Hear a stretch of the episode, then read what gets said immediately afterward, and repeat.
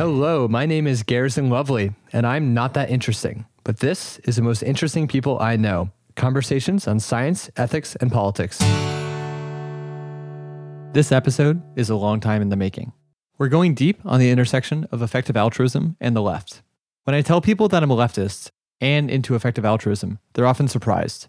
A lot of the recent criticism of EA from the left may make it seem like the ideas and communities are incompatible, causing people to genuinely ask can you be an effective altruist and a leftist? I think you can, but that doesn't mean there aren't genuine tensions between the two approaches to improving the world. This is not meant to be a point by point rebuttal of any criticisms of EA or the left. Instead, I wanted to better understand myself how these ideas interact. To discuss this, I brought on Habiba Islam. Habiba is a career advisor for 80,000 Hours, an organization that helps people find high impact careers.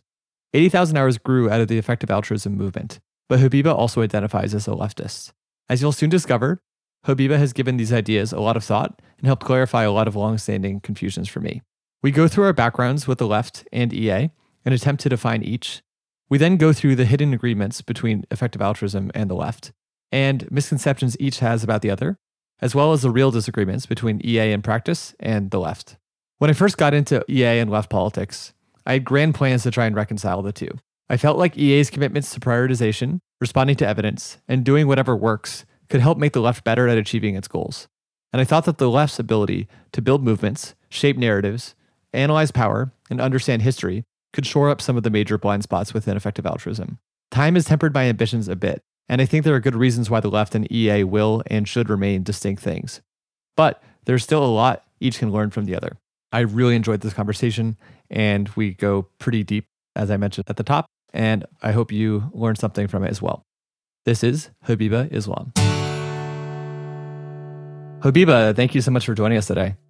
It's lovely to be here. Thank you for having me. Yeah, so I've been thinking about this kind of topic for years now. Um, mm-hmm. I am a weird person in that I radicalized towards effective altruism and uh, the left roughly at the same time and mm-hmm. for kind of similar reasons. Um, mm-hmm. When I tell people this, that they're pretty surprised. Um, yeah, I think there's this idea that like effective altruism and the left like don't really get along, and that EAs are not leftists and leftists aren't EAs. Uh, but there are definitely a handful of people, at least. Um, I, have met like a good number at this point who really identify with with both labels um, and draw a lot from like the ideas of, of each community. Um, and I'm, I'm really excited to just dive into where we agree, where we disagree, and yeah, like what, what it means to be an effective altruist and, and a leftist and, and whether there's like real tension there. Um, so just to start off, can you just give us like a little bit of background about yourself, um, your history with the left, your history with effective altruism? Mm-hmm.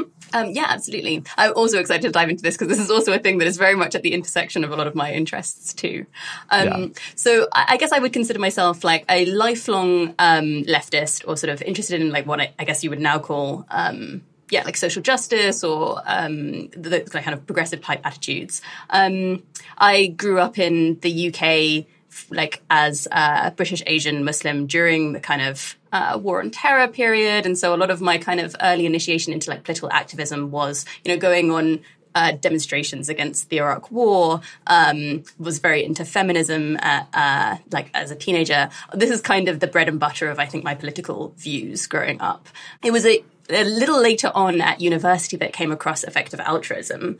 And uh, there are a lot of things that I think spoke to uh, a bunch of the values that I already had. So I think I very strongly felt um, this sense of privilege of where I was in the in the first world and uh, from a particularly privileged position even within the UK, and this strong sense of wanting to help others, and uh, the fact that the world seemed like incredibly unjust, and there were so many different things that we like should be doing to try and uh, make it better.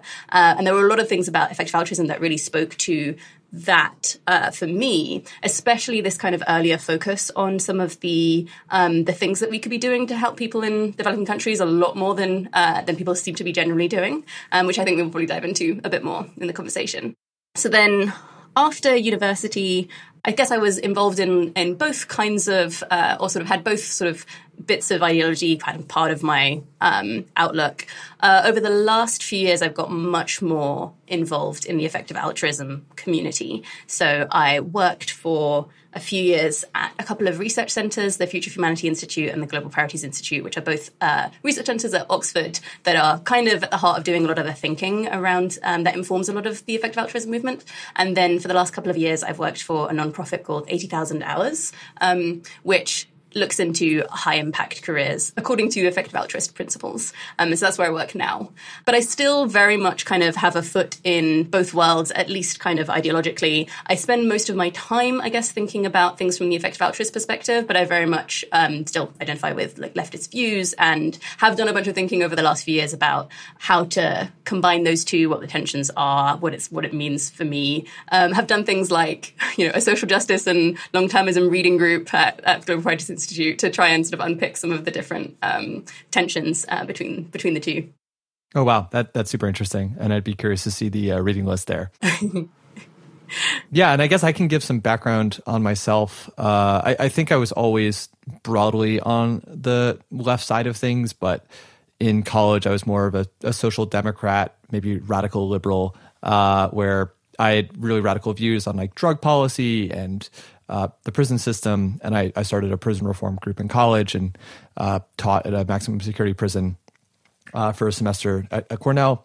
Uh, and I think the 2016 election really kind of pried my brain open. Uh, I, would supported Hillary in the primaries, which is you know embarrassing um, as a as a Bernie person now. But I, I, just thought that like he didn't have good answers for like how he would actually execute his policies. Um, and I, I, think that was somewhat true, but I, I just put too much weight on that compared to a bunch of other things that mattered a lot more. Um, and it also started out as a protest candidacy and became more real throughout. Uh, but don't want to get bogged down in that. I just want to kind of, you know, uh, post where I was at that time. And yeah, so the election really like changed my my thinking, and and I think it was something like I wanted more radical outcomes, but I also thought that like more centrist approach was uh, the, the, way to go to get there. Um, and then when Hillary lost to somebody who I thought was eminently beatable, I was like, okay, maybe I should reconsider my model of the world. And around the same time, I, I found out about effective altruism. And I, I was actually working at, at, McKinsey at the time and serving a federal agency when Trump became president. And uh, felt like we were doing bad things in the world, and uh, I didn't really have an answer as to like what I was doing to to make the world better. Whereas in college, I, I could point to some things, and effective altruism gave me, you know, a framework and a call to action um, for, for these intuitions that I had held my, my whole life, which is some version of, you know, the world is really messed up. There's a lot of preventable suffering, and you should help uh, insofar as you can help. And I was, you know, one of the luckiest people on the planet, I felt, and I could help quite a bit. And I just hadn't yet. And so I started taking the uh, Giving What We Can pledge, which is like lifetime income of 10% or more to uh, effective charities. And I, I, you know, stopped eating animals and, and started going to some like effective altruism meetups when I moved to New York. And then at the same time, I joined like Democratic Socialists of America and engaged in some advocacy and, and protests. Um, arrested shutting down an ICE facility in, in New Jersey, um, and had just yeah written some some articles about the the prison system and, and written some stuff for Current Affairs magazine about psychedelic drugs and podcasts. Um, and yeah, just like felt myself really just diving into both without feeling like this obvious tension between the two, even though they're like quite different in terms of the the culture of the groups. And um, I think there are some genuine tensions, but uh, I, I, really do feel similarly that like I identify um, as a, a, leftist, as a socialist, um, and an effective altruist, um, always aspiring to to mm-hmm. each and yeah, I, am excited to to go into it. And I think it would probably help for the listeners to just give some definitions of of each of these things. Um, and the left is such a, a broad term. And I think that, especially coming from the UK, like what it means to be a leftist there might not be the same thing mm-hmm. as what it means in the United States. And also within the term leftism in the United States, there's a lot of disagreement and, and variety. Um, but I guess we can start with effective altruism because that's a little bit more well defined. Um, mm-hmm. And you work full time at an org that um, tries to help people find careers that are kind of in line with this thinking. So you're probably in a good position to give us a definition here. Yeah, that one does seem easier to start with. So I guess I would call effective altruism this kind of project of trying to use careful reason and evidence to work out what is the best thing uh, to do, what, what would do the most good. And then also, once you've worked that out, to try and actually do it. Um, and maybe a couple of things I would point out about uh, effective altruism as defined like that is that it doesn't have a particular kind of political philosophy um, attached to the what, what, that answer might be. In fact, it doesn't really say anything about what that answer might be about what does the most good. Um, I think in practice there is some convergence around certain um, types of moral philosophy or thinking about ethics that a lot of people within the effective altruism community tend to hold, or um, even if those aren't part of the definition. But yeah, I think this is like a a, little difference to uh, yeah the leftist kind of view, which is much more grounded in I think political philosophy than moral philosophy. Right, right, and and I think a, an important framework that is often used within effective altruism is this idea of importance, neglectedness, and tractability or solvability. And mm-hmm. so it's basically like you should look at issues that are more important rather than less important based on how many individuals those, those issues affect, like the scale of the problem, more or less. Um, how neglected the issue is. So if a ton of people are already working on this and a lot of money is going towards it, then it'll be less neglected, and then the marginal dollar person, et cetera, will do less good. And then uh, the tractability, like how much can you actually solve this problem? Like, is it something where it's a really big deal and maybe it would help a lot to solve it, but it's just like not doable? Um, and then few people are working on it. So you know, like wild animal suffering is this kind of like out there EA idea, but I think it's like really emblematic of like, okay, a lot of animals in the wild suffer, so the scale is quite large, and not that many people are working on it. Um, it's like barely a thing people have heard of, so it's quite neglected. But then like tractability, it might just not do as well. Whereas something like climate change, it's like okay, the scale is quite large, and tractability you could debate, but I think that there's like there are pretty clear things you can push for, mm-hmm. like subsidies for green technologies. Yeah, I think I'd agree with that. Yeah, and, and then like the neglectedness is less clear because, you know, hundreds of billions of dollars goes towards it every year, and lots and lots of smart people are working on, on this problem, which is not to say that we have as many resources towards it as we would in an like ideal world, but mm-hmm. the marginal person will just not be as uh, productive as in some other issue that is just as important and just as tractable, but has uh, way fewer people working on it. And so I think this framework like helps explain like why effective altruists often care about the things that they do and why that might look a little bit different from what the left is is caring about. Yeah, I think the focusing on things that seem big in scale is relatively common sensey, and I think that um, most different people who are trying to do good in the world would kind of understand that as a as a facet of uh, the decision making criteria.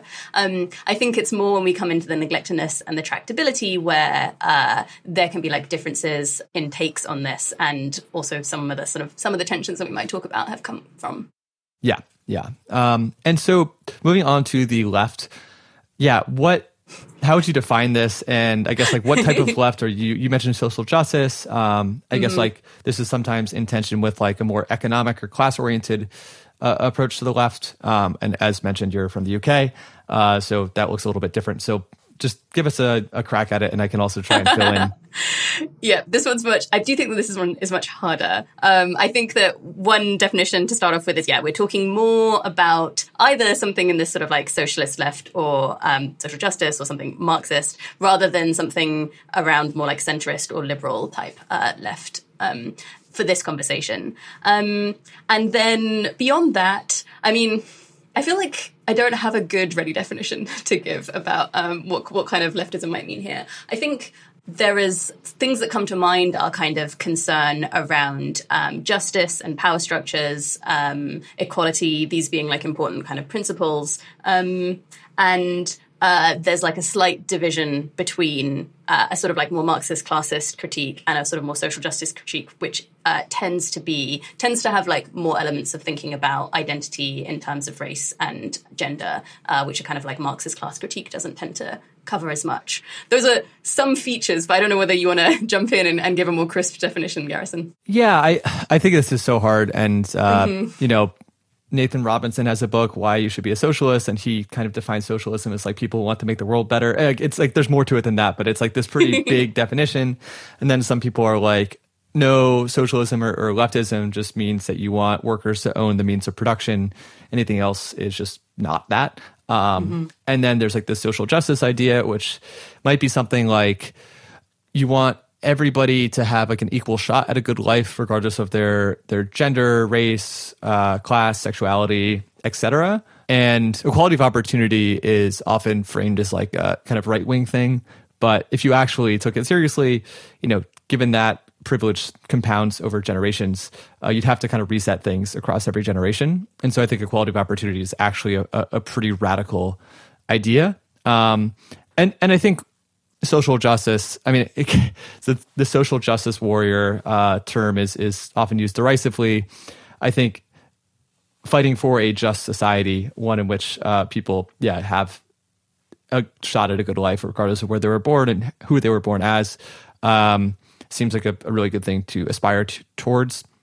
I feel like the identitarian left is like sometimes what a lot of people in effective altruism think the left is. Um, and this might be something like, yeah, like these immutable identity characteristics just are the defining feature of our politics.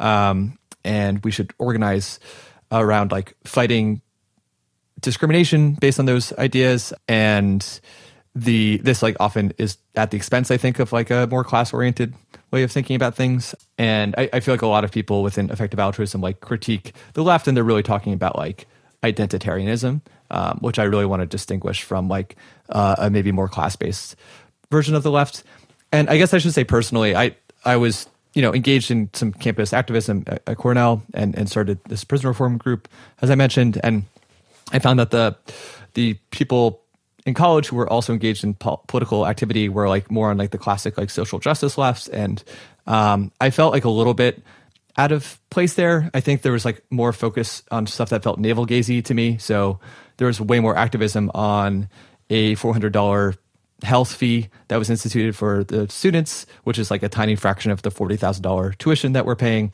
And like there were like really, really angry, uh, large protests against this. And nobody was talking about mass incarceration or solitary confinement, like issues that I thought were just more important. Um, and I don't think that this is like inherent to a social justice approach to the world. And um, like I said, I, I, think of you know fighting for an end to, to mass incarceration uh, and solitary confinement to be like on the step towards building a more just society. But I, I, guess like in practice, like it just felt like yeah, a little bit more like looking at things you had a lot of control over, and less at like looking at things in like this more systematic way, and like who is actually affected the most by by this. But that's a bit of a digression.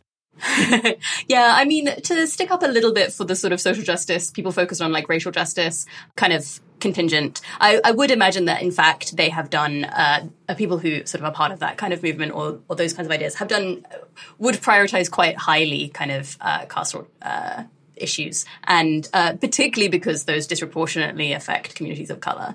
So I think there's, it's not all, I think it's not always the case that I think some of these, uh, the social justice stuff takes you away from some of the bigger problems um, in in a particular like a country. Um, yeah. But for what it's worth, I think there is a difference between the US and the UK a lot of the time on some of these things. So just to, I think my experience of kind of campaigning and the sort of community action has been a little different. I mean, in part because, uh, you know, a lot of this, a lot of my experiences of some of this stuff are from how student camp, what student campaigning was like 20 years ago, um, which is a little different to how things are now. But then also, I think in the UK, we just have, um, because of the demographic makeup, um, and we just, uh, ethnic minorities are, are much more minority. Um, I think it's, there's a little bit more, um, by necessity forming coalitions. And, um, it's just much more common, I think, that, me and my family, when, when they sort of go to protests against police brutality or whatever it is are very much kind of working with elderly, retired, old um, white people in the community, and that's kind of the uh, I think the identitarian uh, nature of it is a little dialed down in the UK because uh, sort of kind of by necessity of, of sort of you know forming coalitions with uh, and sort of how, how can you actually kind of practically make progress on some of these issues. If that makes sense. Yeah, that that makes sense to me, and and I think like I might be taking too much from like a parochial experience that, that I had. But um, yeah, I think there's like obviously nothing in tension with like fighting for social justice and, and advocating for an end to mass incarceration. Mm-hmm. Um, and to your point, like there's often a lot of overlap there. Um, and I, I, do think that the left has gotten much better at focusing on things that actually matter. Um, it was maybe like this is just not being in college anymore, and and so people are a bit more mature and they're living in a city and there's like issues that affect more people that you can start plugging into. But yeah, so I, I want to move on to I guess like this the the ways in which the left and effective altruism agree and disagree. Um, mm-hmm. and I, I, think like there's this meta point that I want to make, and I found this paper from this guy uh, Josh Kissel. It's like a philosophy paper from a few years back, which is attempting to reconcile uh, anti-capitalism and effective altruism. Um, and it's the only paper really like this that I found. Um, and he was saying that like there's more of an epistemic disagreement than a theoretical one between effective altruism and and anti-capitalism in his case, um, where people uh, within effective altruism might be like perfectly open to the idea that like an anti-capitalist worldview or or intervention is like the best thing to do um, because as you mentioned they're not wedded to a particular political philosophy. And that because effective altruism is like cause neutral and, and just trying to look at like what actually works to help the most people um, broadly construed that there's like not this important disagreement. Um, and so i want to like kind of state that up front that this will probably end up being a discussion largely about like in practice differences between effective altruism and and the mm-hmm. left Yep. Yeah, that makes sense. And I think maybe a couple of things I want to say as well are that like on a lot of these like points of tension, I'm just like incredibly sympathetic often to the, the leftists and not always don't I don't always think that effective altruism as a community or um, has always got it right. So I will definitely flag those times.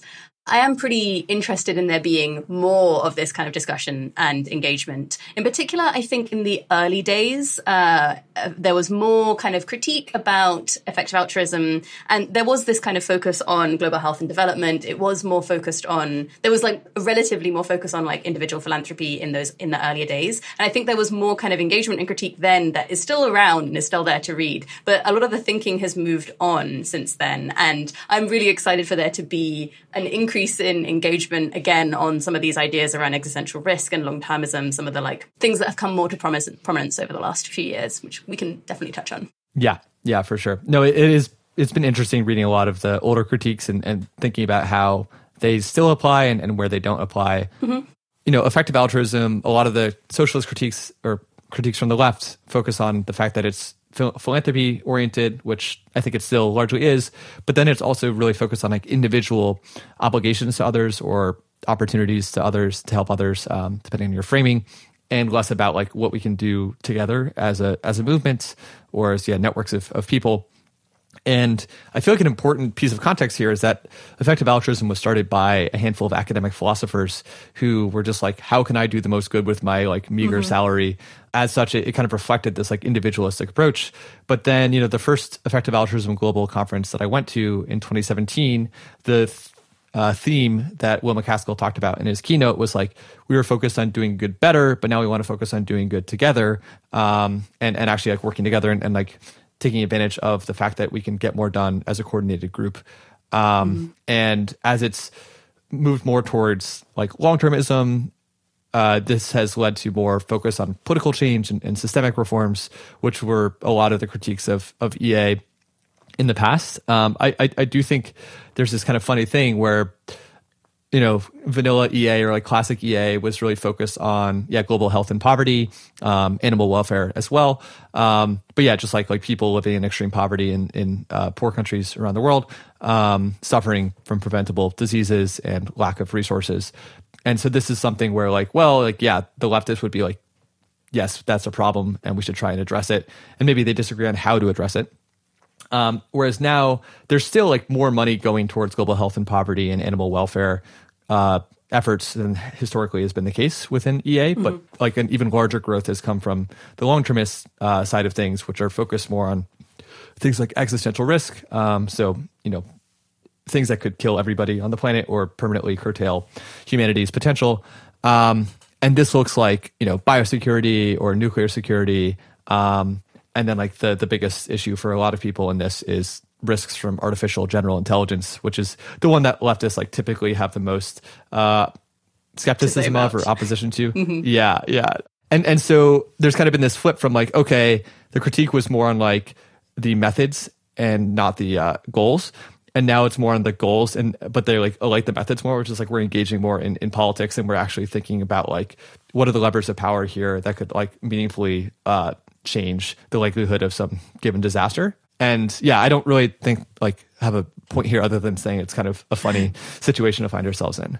Yeah, I mean, I'm inclined to think that so those early critiques uh, of e- of EA from leftists are just right. Like, I think that, um, as in, I think it is true that EA started off as this uh, thing that was trying, gave an opportunity to individuals um, to see how they could do a lot more good than they thought they would otherwise be able to do. And a lot of that was focused on the impact of, well, if you're going to donate, how can you donate some money so that um, you can do even more good than you would otherwise? I think it is true that in at that point, a lot of the recommendations for what uh, where to donate and what like the most effective kind of levers to pull would be was very much premised on the fact that uh, EA isn't a large power in the world. Um, the kinds of people who are being able to hear this message and act upon it are a very small number of people. Um, it's not going to be the case that. Uh, yeah, it's not going to be the case that the kind of the most effective thing for them to do, even coordinating, is going to actually be uh, necessarily something that is changing the entire structure of uh, the way the society is uh, is like organized right now. EA was setting itself slightly more modest um, ambitions at this point. It was like, what is the best thing for people who are interested in EA to do, given the size that EA is and given uh, the resources at our disposal? Um, and then as time has gone on, like you say, uh, EA has uh, effective altruism has like grown as this movement. Um, there's a lot more people interested in it. There's a lot more resources available, um, and the scope of some of the issues has also changed as well. And along with that, there has been a shift in focus on changing the methods. There's like relatively more emphasis on things like politics, like you say, um, communication of ideas through like journalism. I guess, you know, some of these ideas like AI might have started off being a bit more uh, uh, technical and a bit more thinking about like this is a kind of like a technical AI safety kind of computer science type problem. And over time, that has grown a bit to sort of understand the need for there being governance and policy work in the AI space as well. So even that one has kind of like become a little uh, wider in scope. Um, and I think that's good. I think this is like a I think this is like a good change. I think like people were in fact correct. I think at the beginning to say, look, if you're trying to do the most good in the world at all. Like, what's the absolute most good in, in the world that you can do? It is not this. Uh, and I think that was correct. Like, that wasn't, in fact, what EA was trying to do at the time, wasn't like the most good in the world that anyone could ever do. They were just trying to answer the question of what's the most good in the world that, like, we can do, given it there's like a couple of hundred of us who are interested in signing a pledge. Um, so, yeah, I have a lot of sympathies with uh, the leftist critiques that were around back in the day. Um, I'm like excited to see how the EA community has like changed and uh, over the last few years though, and I'm, I'm, really excited about there being a greater emphasis on things like um, working within government and not just uh, working within philanthropic uh, efforts as well. Yeah, uh, I, I agree with that, and and I do think yeah the critiques were largely correct. And, and one of the things that's really appealing to me about effective altruism is that it's constantly trying to improve and, and look for good arguments against it. Like there was literally a competition to critique effective altruism, and like the, mm-hmm. the people doing it were winning money. Uh, which you know I, I, can't think of other organizations or, or, movements that have that have done this. Um, mm-hmm. And so like when people on the left would give EA a hard time or be like, oh, they're wrong at this thing, and I'm like, well, you know, you can you could join and and, and like yeah, or you can at least mm-hmm. like give that feedback. And if you do it uh, if you marshal good evidence and, and make good arguments, and uh, they, they, might actually listen. And I think that's mm-hmm. that's really exciting. And um, I mean, I also said the same thing to people in EA criticizing the left. I think it's like EA is much smaller and younger, and so it's like probably easier to uh, to change things. But if you really think the evidence points towards some difference in, in policy, like if you're like, oh, I think the evidence is against uh, anti-capitalism or like for capitalism, like like you're not going to win that fight because that's like what it means to be a leftist for a lot of people is to be anti-capitalist. Um, mm-hmm. But if you if you think that like yeah, I don't know, uh, carbon pricing is actually the way to go, which I think like actually it isn't uh, for political reasons. Like then uh, you can like try and make that case um, on on the issue level mm-hmm. at least. Yeah, and so I, I want to like talk a little bit actually about we touched on some like of the tensions and like the way in which like EA has changed, but I also want to talk about like the hidden agreement between effective altruism and the left. Um, I, I, think that like a lot of the recent criticisms have highlighted uh, some genuine tensions, and then I think in a lot more cases it's more of like a vibes clash or uh, just misconceptions that the left has about EA that I'd like to try and mm-hmm. clear up in this conversation. Um, mm-hmm. But yeah, I think the first one is that to me, both the left and effective altruism are radically egalitarian. And so, like, one of the principles within EA thinking is this idea of impartiality, which is like, well, if you're going to try and help somebody, you should be impartial about who you're trying to help. Um, and this can still account for people you have a special relationship with. So, you know, you have friends, you have family, um, maybe you have like neighbors, um, and maybe to like lesser extent, you have some obligations to people in your your town, your state, your your country. Um, but like when you don't have a special relationship with somebody, you should just approach the world as if like you have the same obligations to everybody, and so you help the people who you can help the most easily. And so this means like if you're just trying to help people not die of disease, uh, donating to charities in the United States or in the UK or other rich countries is probably going to be a lot less cost effective than donating to charities in sub-Saharan Africa that are doing interventions that are quite effective. Um, and yeah, th- this was just like deeply appealing to me because I just thought it was like bizarre that we just privileged certain people's lives over others um, based on race, based on nationality, um, based on gender, etc that that just like deeply disturbed me and upset me. And and EA really like took this seriously. Um, and I think the mm-hmm. left, at, at the very least, like rhetorically commits to the same thing. Um, I think in a lot of cases, like there's a lot more focus on the working class in, in rich countries rather than like the ex- people living in extreme poverty in, in poor countries. Um, and you could say that's because like you can do more to help the working class in those countries. But at the very least, like people on the left would broadly co-sign this idea that we should like not privilege our fellow countrymen and women uh, at the expense of, of people uh, internationally. Mm-hmm. Yeah. Um, so quick caveat there. I'm sure the people who come from more of a like different political points on the spectrum, people who come from more of a right wing perspective, can I'm sure see things that they appreciate um, in EA2, but I'm going to be definitely talking about the kind of leftist perspective because that's the perspective that I come from also. And I think that, um, yeah, this kind of um, radical egalitarian, this like very like principles that are more universal, um, seems to me to be like very much a feature more of the left than than uh, elsewhere on the political spectrum, um, focusing more on impartiality, focusing um, more on trying to overcome um, human instincts towards othering others and sort of yeah creating kind of groups of people that are treated less well. And actually i feel like the left does a lot to try and overcome that and recognize how that yeah the things that are really bad about that and uh, to try and uh, push for a society that is much more egalitarian.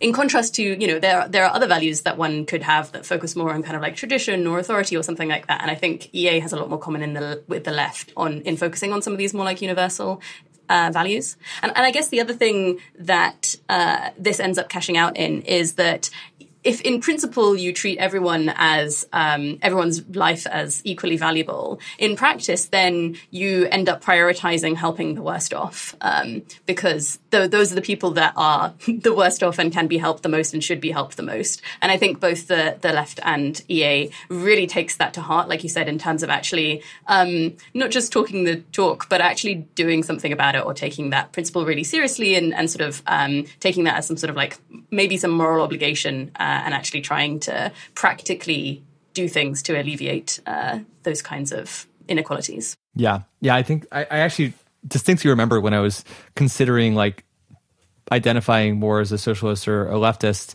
I was like, well, if I do this, I'll have to like actually do things about it.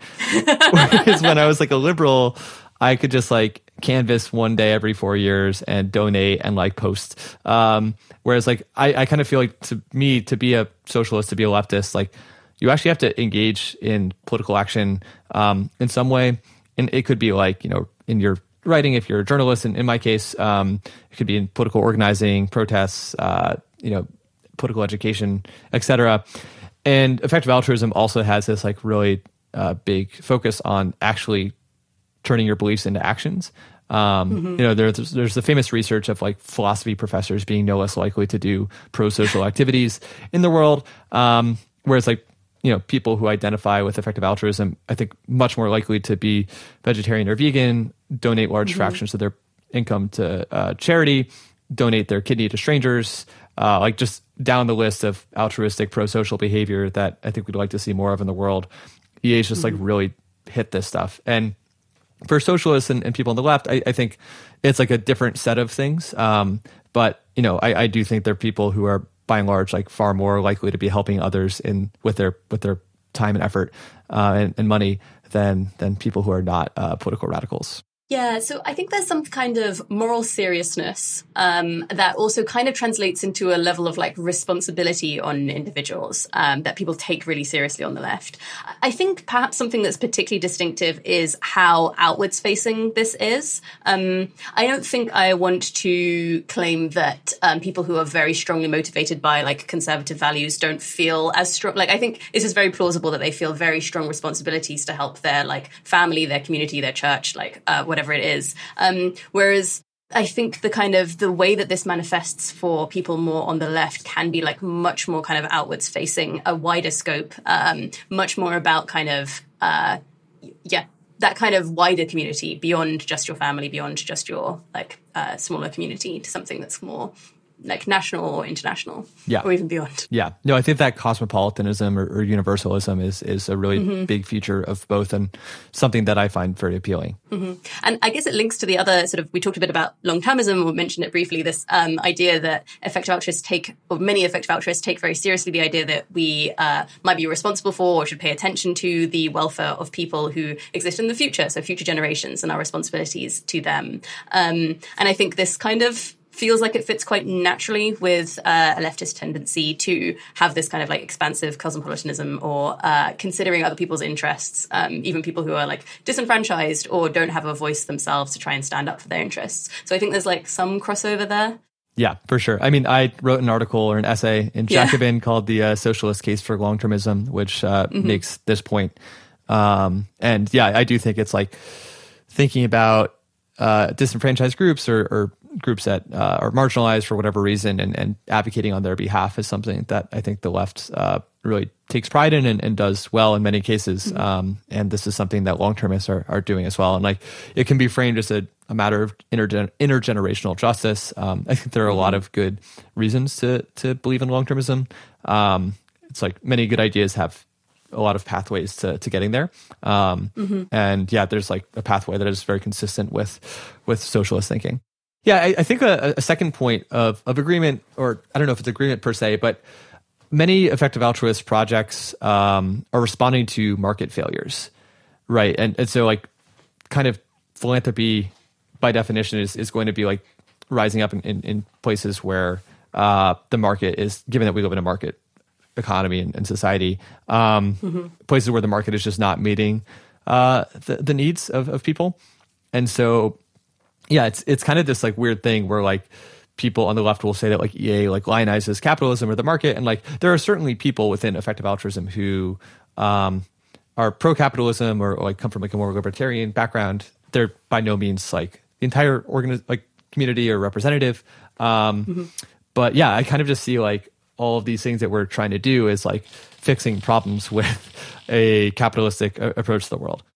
Yeah, I think you, you might say that, um, yeah, it is just outrageous that we live in a world where, uh, there are enough resources to feed everyone on the planet. And yet we live in a world in which it is, there are people who go without enough and there are some people who have like far, far more than they could ever possibly need. And that um, just seems just seems ridiculous. And uh, insofar as the people who don't have enough to eat, for example, are not able to to get that, you you might think that what's going on there is that like this beautiful market is not considering it um, profitable or it's not working well enough. Um, yeah, to, to actually sort of give these people the things that they, to provide them with the things that they actually need. Um, and you might think that's just like a, yeah, maybe that's like a thing that um, makes you incredibly angry with the way that goods are like uh, distributed across the world. Um, and I think that this motivates a bunch of leftists to believe that this is like fundamentally just like incredibly like just really terrible and like we need to solve this problem. And i think like eas are with you there.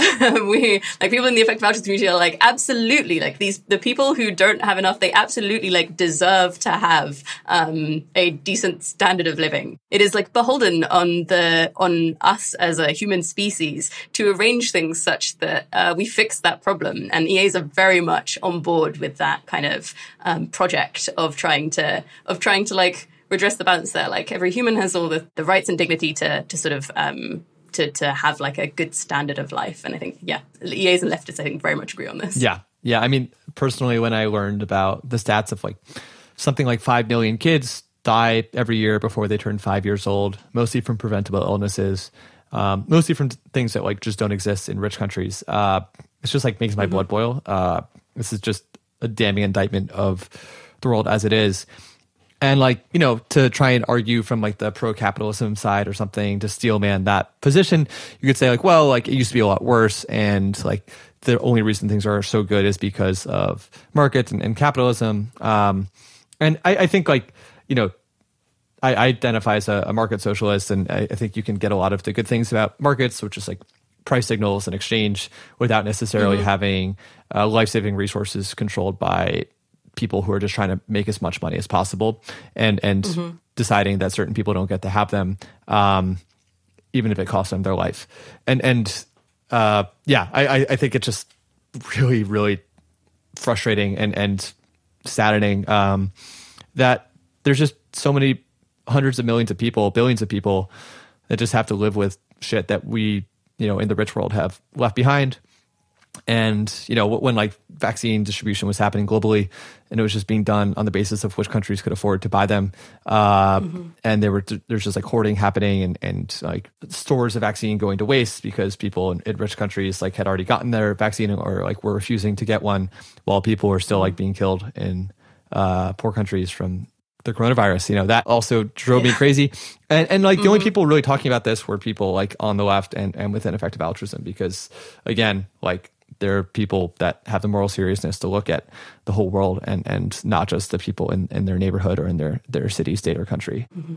Yeah, unfortunately, I don't have a good alternative to how to distribute goods better than a market does. Unfortunately, um, yeah, it does have this. Like, I completely agree with you that like pr- price signals um, for like demand. It's like we don't, we haven't really got a better solution, I think, for the majority of sort of how to how to like distribute resources. But it doesn't always it doesn't always get things right. Um, yeah, if you leave things to the market, then sometimes people aren't getting the things that they really need. Sometimes you have these kind of um, the like negative externalities that are uh, really really bad for society as a whole, but the sort of profit incentive um, doesn't stop people from creating these like uh, harms for everyone else. And so like climate change is this like classic example of um, companies doing things that are in their own best interests, but uh, are like incredibly damaging for um, humanity at large. And uh, yeah, so another example of kind of market failure. And um, yeah, a lot of EA efforts go towards some of these things around trying to um, try, trying to sort of do something in the in the space of whether it's like provision of public goods or whether it's trying to like address these kind of negative externalities. Yeah, yeah, no, I, I think that's a, a, huge part of what governments and, and, I guess like philanthropists as a stopgap um, mm-hmm. should be doing, and, and, the good ones are are doing. Yeah, and I think uh, wealth redistribution is another area where uh, there's just like a lot of people within effective altruism who think that like it's crazy that some people have a huge amount of money, um, while many people have basically nothing. Um, mm-hmm. And I've seen this argument or critique, you could call it uh, criticism from from some on the left of like, oh, EA just wants like these billionaires just want to avoid paying taxes, and there's like hiding behind philanthropy to feel better. Um, and and I think like that's true for many billionaires. Uh, and I, I think there's a lot of people out there who are doing like sus stuff to yeah like avoid you know paying paying taxes um, mm-hmm. Or doing like PR through their philanthropy and that's like how a lot of billionaire philanthropy is but looking at at EA billionaires who are like committing publicly to giving away 99% plus of their wealth while they're still alive. Um, and in some cases, like made the money just to give it away. Uh, that just doesn't really ring true to me. And it feels like more like a just misunderstanding of, of like what this community is even about. Um, and, and like, to some extent you have to go off like of faith because I, I guess it's like hard to commit your money in a way that doesn't like also restrict your your choices or something. But when I when I had a conversation uh, with Rutger Bregman a few weeks back, uh, he wanted EA billionaires to like literally legally commit their money to charitable causes, um, just so like they could kind of sidestep this the, the way the Patagonia founder did mm. recently.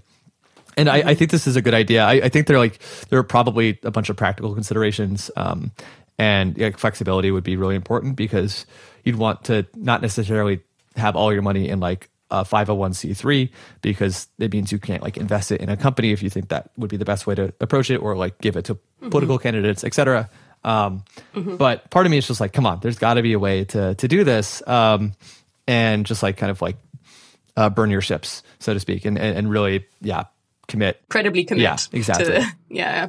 Yeah i mean that seems like it's good if uh yeah it seems like it would be good to be able to make it extremely clear even clearer than it is right now uh how um what people's like genuine motivations are because i i very much sympathize with um a, a sort of a general skepticism of people's motives. Um, I think that most billionaires they don't you know, they don't you don't owe them uh, to like bend over backwards and try and like assume that they've got like hearts of gold or anything. And um, I think that it's like it's kind of reasonable to be like a little suspicious about why people might do things. And if you if it seems like the thing that they're doing is has some like suspicious convergence to what would be in their best interest, then maybe you want to be like a little skeptical whether they are really doing it out of like good motivations or not. Right. Um, so I, am definitely like uh, I'm definitely like sympathetic to a um, to a sort of like caution around billionaire philanthropy in general.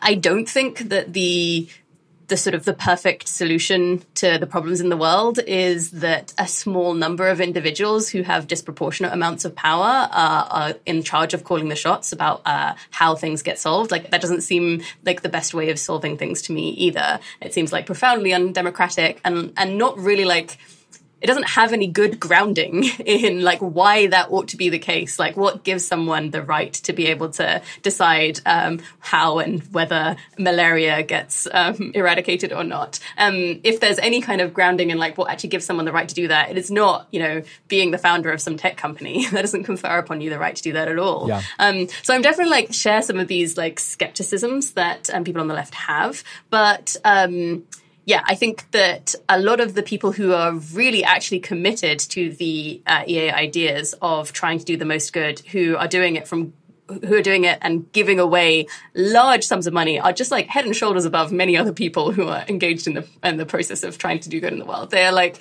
uh, really like putting putting money on the line, are doing tremendous amounts of good, um, and EAs are very much on board with this process of like move that money. Um, I, I, think it seems it seems much better for it to be um, given to GiveDirectly or Against Malaria Foundation or um, yeah, all number of different kind of causes rather than uh, being left to the billionaires themselves. Yeah, yeah, and and like I resent the existence of billionaires in a, in a world with so much uh, deprivation and and preventable suffering, and and I, I do sort of agree with like yeah every billionaire is a policy failure. um, that that kind of at least like the spirit behind that. Um, mm-hmm. And I guess like to take the other side of it a little bit, you know, it, we already live in a world where like malaria isn't being solved by governments um, or foundations. Like it's like getting closer, but um, so like adding another billionaire or something towards that endeavor doesn't really change like the power distribution that much. It's more just like playing the game because that's how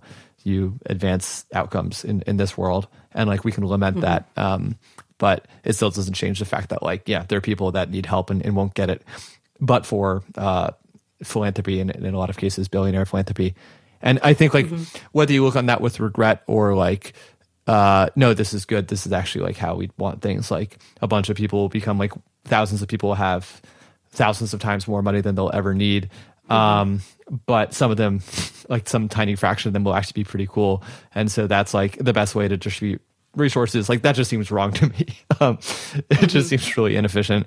And uh, if we had like, yeah, uh, more democratic control, uh, that that could be better. Like there's a, I think a Dutch foundation, like one of the world's largest foundations, is actually democratically controlled. I, I don't know enough about this, but it's it's pretty interesting. Like because I think the the argument for philanthropy is often something like governments won't do the thing and, and private businesses won't do the thing uh, so only mm-hmm. philanthropists will do it and i think like in some cases like some like really out there ideas like like fighting like wild animal like the interests of wild animals or early work on like artificial general intelligence existential risk and benefit a lot from you know philanthropy um, mm-hmm. and it would be bad if like those things never really got the resources that they needed to become like mainstream and to become uh, consequential but uh, mm-hmm. yeah it still seems like a, a, bad state of affairs to just like trust so much power to this unelected group of people mm-hmm. and it's never going to solve all the problems i mean like compared to how much budgets uh, governments have. I mean, they obviously have a much bigger role to play ultimately in being able to like really create the world that is uh, the best world that we could possibly live in. Um, but uh, I think there's a lot of good in absolute terms that can be done by philanthropists, and certainly, you know, when we're thinking when we're talking about on the margins, um, what we what we can do as a movement or what we can like achieve, it seems like there's a lot that like philanthropy can do that is really good. And you know, some of these things are, are going to be things that um, leftists are also extremely you can point to as being like um, yeah, like great progress on leftist issues has been through philanthropy as well. Um, I think the one that comes to mind is sort of, you know, like how much of a difference the birth control pill has had yeah. to for women's rights. And that was something that was um, like funded by a private philanthropist. Um, I think that's like a, a, like an example of, you know, that's like a that's a very good thing to have happened. Right. I am personally very grateful. Yeah, yeah, no, I think that's a great example. And then uh, Marx was funded by Engels, um, who you mm-hmm. know worked at his father's factory um, which is like yeah a famous case of earning to give, which is something that uh, is much derided by by many on the left. Um, but it really enabled Marx uh, to do a lot of the writing that he mm-hmm. would not have been able to do otherwise. I want to move on to like some of the misconceptions that the left has uh-huh. about effective altruism. Um, I think like yeah, we just mentioned earning to give. Uh, this is something that I think was most propagated by 80,000 hours, your your employer. Um, so, mm-hmm. uh, Habiba, justify justify yourself. Um, so in the early days, this was emphasized quite a bit as one of the more counterintuitive, one of the more hooky ideas that 80,000 hours had um, as a way to do good in your career, which is you can deliberately try and go and earn more money than you would otherwise in order to be able to give it away to effective causes. And in doing so, you might actually have more impact than you would if you went into a direct, uh, a job where you were directly trying to do some of that work, especially if you happen to be a particularly good fit for making a lot of money and like not that great a fit for, for going and doing some of the direct work. Um, I think I do want to emphasize that even in the early days, 80,000 Hours did talk about other, other parts as well. We weren't just an organization that talked about earning to give. I mean, the, my entry point into uh, effective altruism personally was going to a talk at um, university where uh, Will MacAskill and Ben Todd um, were talking about this new organization that they were kind of setting up and their early ideas about um, high impact careers. And I mean, one of the things that kind of uh, struck me and that I really remember from the talk is that they did talk about a variety. They had these different like I think the different archetypes of dif- different types of careers you could do. One of which was around influencing politics and going become like an MP, which was the thing that I had kind of cached in my mind as like the path I wanted to go on. And so it didn't like rock my world that they they were thinking about only weird and unusual things. They were like very much recommending, you know, pull the different levers that are out there, including like normal politics careers could be really important uh, for trying to change the world. Um, so I think uh, even from the beginning, effective altruism has like talked about multiple different kind of careers that you could uh, pursue to have an impact. Um, and earning to give is one of these. I think it still can be like particularly valuable. And perhaps the the biggest um, example of success is uh, Sam Bankman-Fried, who has gone on to make um, billions, um, and then is one of these people that you've mentioned who has pledged to basically give away like all of that wealth um, to effective causes. Um, and and that's like, I mean, it is plausible that that is one of the most uh, useful things that 80,000 Hours has done in inspiring him to do that. Like, just think of like how many different um, hopefully people's lives are going to be saved by the fact that um, that money is going to be given away and and helping people, which is I think I think it's it's pretty great. um, it seems like it seems like that was kind of good. Yeah. Um, I do. Uh, it's it's not a major part. It's not one of our sort of um, major recommended paths um, at the moment anymore. We don't place as much emphasis on it. Uh, in part, this is because um, with the sort of uh, larger funds available from sort of foundations like uh, Sam Bankman-Fried's Future Fund and Open Philanthropy advises Good Ventures, um, there is less of a need for individuals to go out and do their own little like go and become a uh, McKinsey consultant and uh, donate. Um, and uh, there's a relative emphasis on actually the real, the really tricky thing, the the thing that we really need to get more people who are really good fit working on are sort of solving some of these like unsolved problems that we really just don't know how to make progress on. So like uh, we're kind of flummoxed about how to try and make AI actually safe for all of humanity. And like I would really love to get some more people working on that problem. And so if someone's a really good fit for that, I would much rather than working on that directly. Or similarly, someone to go into government government and try and um, try and like uh, pursue effective uh, policies there um, seems really good. And very plausibly those things are more i think those are just like more valuable as a, a use of people's careers nowadays. Um, so those are like some thoughts. Was there a particular thing that um, you wanted to ask about? No no i think that's that's really helpful um, context. And yeah I, I think it's this might be too inside baseball but my, my take is uh-huh. like pushing earn to give at the time it was very likely just very very good uh, for reasons you mentioned. Like you could, I mean, I guess the, the worry is that like this was a sticky idea, a meme that yep. that stuck around like past its uh, usefulness or something, and this was like mm-hmm. a thing that we got attacked for a lot from the left and and otherwise, um, and it just like is one of the things that people think of when they think of effective altruism, even like many years mm-hmm. later even though it's like not really emphasized as the primary thing to do, even though it was like never the only or, or like the main thing to do. Um, but yeah, because it got Sam, um, it kind of like swamps everything. Like having you know ten billion dollars to to put towards uh, good causes is is like pretty good. It's pretty impressive. Yeah, yeah. um, yeah. I, it's very plausible that this was like uh, a, a, messaging mistake, like a bit too a bit too excited about this like shiny concept that might grab people's attention, yeah. um, and kind of un- like ended up sticking around for uh, for too long in a way that is like unhelpful uh, because. Um, you know things things have changed and uh, and like our thoughts have like developed yeah yeah i guess my other point on this is like a bit of a hot take which is something like you know it, in journalism, if you have a counterintuitive claim, it's just much more likely to get picked up or even published in mm-hmm. the first place. And so there's like this really kind of milk toast version of effective altruism, which is like we should try and do good, and more good is better than less good.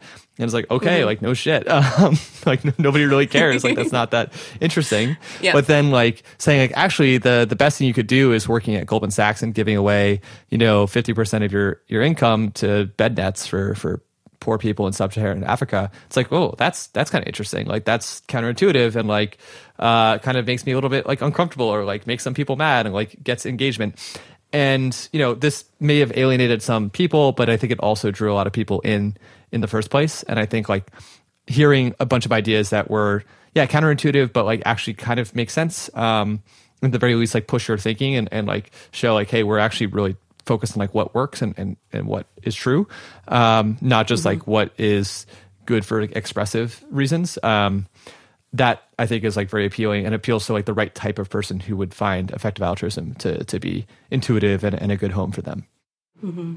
A couple of the core things around Earning to Give, I think, just resonate quite a lot, and I think are basically pretty unobjectionable. Which is like you could stand to uh, give away more, mm-hmm. um, you person who is reading this in the first world, and when you give away that money, you could stand to give it away more effectively. And I think both of those two things are well, like part of some of this early focus on like the Giving What We Can pledge and uh, formed part of the Earning to Give strategy. And those things I think are just like true and unobjectionable in my in my view, um, and remain so. Yeah, yeah, I, I agree, and and I think yeah that like individual call to action um, is is really mm-hmm. important, and and I think like you know the left will often have this thing of like well like it doesn't matter what I do because you know these giant institutions, these governments and businesses and mm-hmm. whatever are like really the the thing to focus on. Um, and at some level, that's true. In another level, like you can still do things that will help even at the margins.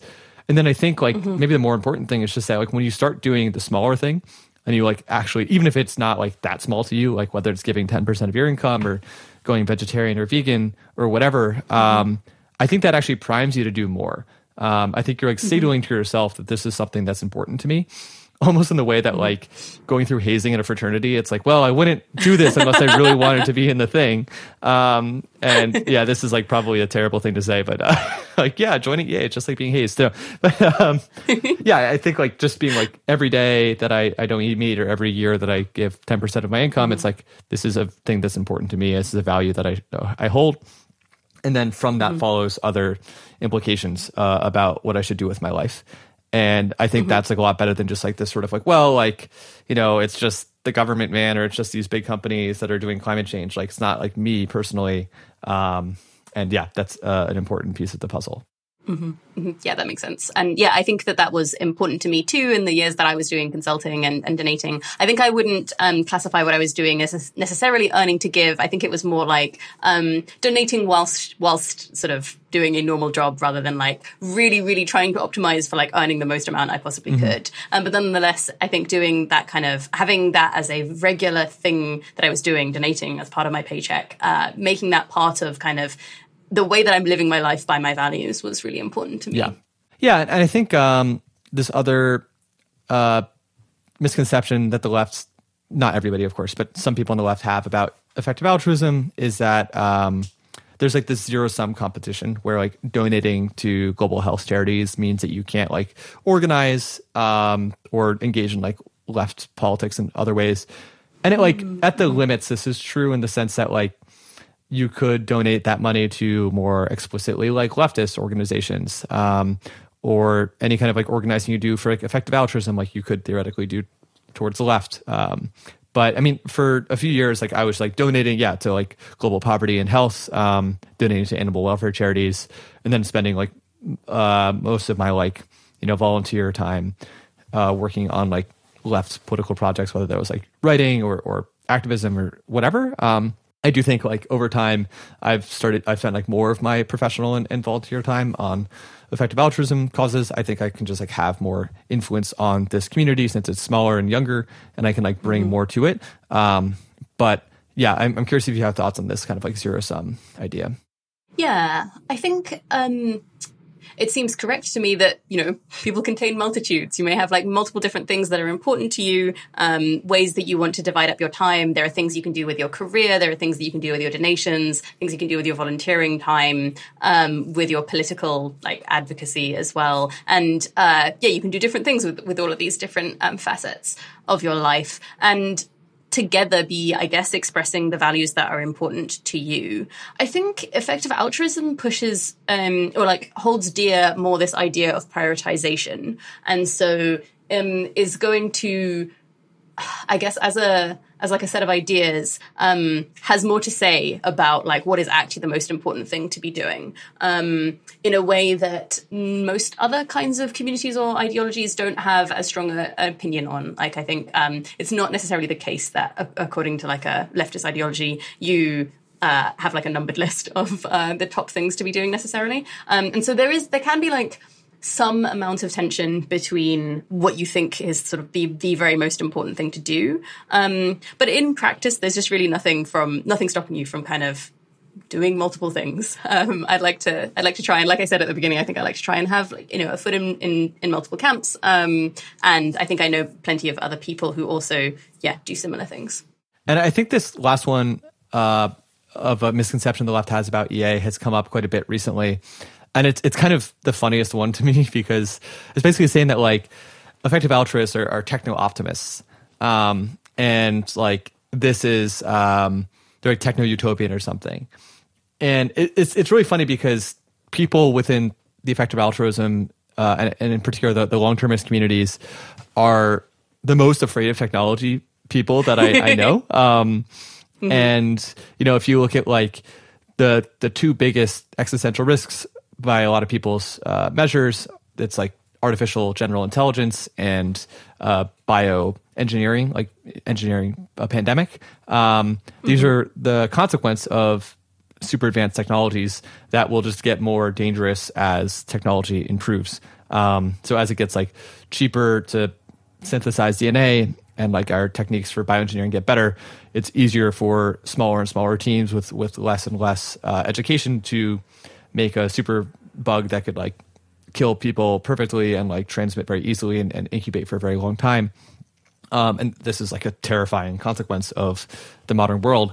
Um, and then obviously, yeah, artificial intelligence in, in many ways is like the ultimate technology because if you can solve it all the way, like create like things that are smarter than humans, that could like solve every other uh, technology that is solvable. And yeah, there's just like a lot of people that think this would be like really bad, um, myself included. I think that like if we built AGI right now, like we would be like it'd be more likely to be really really bad for humanity than for it to be neutral or, or really good. Um, and so yeah, this just feels like a fundamental misreading of the community. I have some thoughts on like why this is the case, but I'm curious for for your thoughts on this topic. Yeah, so I think that's something around uh, uh, people who are concerned about these kinds of risks tend to think that technology is incredibly powerful and has the uh, and has the ability to shape uh, a lot of what happens in human society. Um, and I think that can easily get misread as thinking that that, that is like a good thing. Mm. Um, but I think it there's perhaps something like the the sort of the leftists who are skeptical of the techno optimism may also be just like skeptical that technology is actually even that big a deal, um, and sort of may be going a bit together where it seems like. Um, some of the some of the people who are worried about these X risks would maybe tell a story about how uh, inventions of various technologies have been like very transformative in the past, and that might not uh, the leftists might not um, have quite the same view about what has been so important, what has been important historically. Mm. Yeah, I think um, it is very true that um, a lot of the foundational beliefs around these technology is like is very like risk averse and very like risk focused. Um, so, for example, Nick Bostrom, who's this philosopher at Oxford, has has a TED talk where he sort of describes the anal- analogy of humanity as sort of drawing colored urns, colored balls out of an urn, and you can't see what color the ball is um, until you draw it out. And so far, we've been drawing out um, bits of technology that we've been inventing, and that these are white colored balls, which means that they're safe. Uh, and maybe by now we've had a few like gray colored balls, like nuclear weapons, which which potentially actually pose a threat to all of society. And we're carrying on drawing out the balls out of these urns. And like maybe we're going to get a black one that smells the entire doom of society. Something that is like the equivalent of being able to uh, create a nuclear weapon in your own back garden. If we get to a point where that's possible and any like um, person can do that kind of thing. That's an incredibly dangerous world to live in. Um, and so it is. It is just really true to uh, me that like a lot of people who are motivated by these concern for for um, artificial intelligence or engineered pandemics are coming from like a deep fear of the uh, uh, like carelessness um, around creating technology that could be really dangerous. Um, I think it is also true that um, some people also feel like uh, there is uh, the possibility for these things to go incredibly well. Like you said, you know, it, it's possible that if we create kind of very advanced artificial intelligence, it's able to actually help us um, solve more problems and um, make advances in medicine, or and like uh, that we wouldn't have been able to achieve nearly as quickly ourselves. Um, and so, I think a lot of people are um, hold both things in their mind. Um, I, I, think there are sort of uh, a separate set of people who are more techno optimist, who maybe are easily confused with the um, the X risk concerned people, and maybe that like also causes some confusion, where it's like easy to kind of assume that uh, the person in Silicon Valley who's doing an AI safety startup seems a lot like the person in uh, Silicon Valley who's doing like an AI startup that just wants to uh, change the world through AI. Where in fact, I think they are quite different people. Yeah, yeah. I think you basically nailed what I was going to say. And and yeah, like Sam Altman, I've seen is described as an EA or a long termist, and it's just he's just not. Um, like to many people, he is doing very dangerous, maybe like the most dangerous thing you could be doing, which is trying to build towards artificial general intelligence through his company OpenAI. Um, and you know he'll say like, "Oh yeah, we need to be safe and and whatever," but like, you know, he's moving full steam ahead, I think, towards this goal. And um, yeah, like he is not somebody who's like coming to EA Global or yeah, like being cited um, or citing like EA sources on, on, the reg. Like I'm not completely familiar with his entire body of work, but um, I've just like seen him on like a left wing podcast, like lumped in with like EAs, and I'm just like, no, like like we we really are worried about him and, and people like him. Um, so I think that like confusion is happening, and then yeah, I think there is there are a lot of people who care about X risk from artificial intelligence who think that it would be really, really bad if we never built AGI. Um, and I think like this is like a point of actual disagreement within the X risk like community. But you know, the Machine Intelligence Research Institute, kind of like the OG AI safety people, like their stated position is like, yeah, if we never build it, that would be a, a great tragedy because there's like all the stuff that we wouldn't be able to do that could be really good for mm-hmm. you know human flourishing, etc.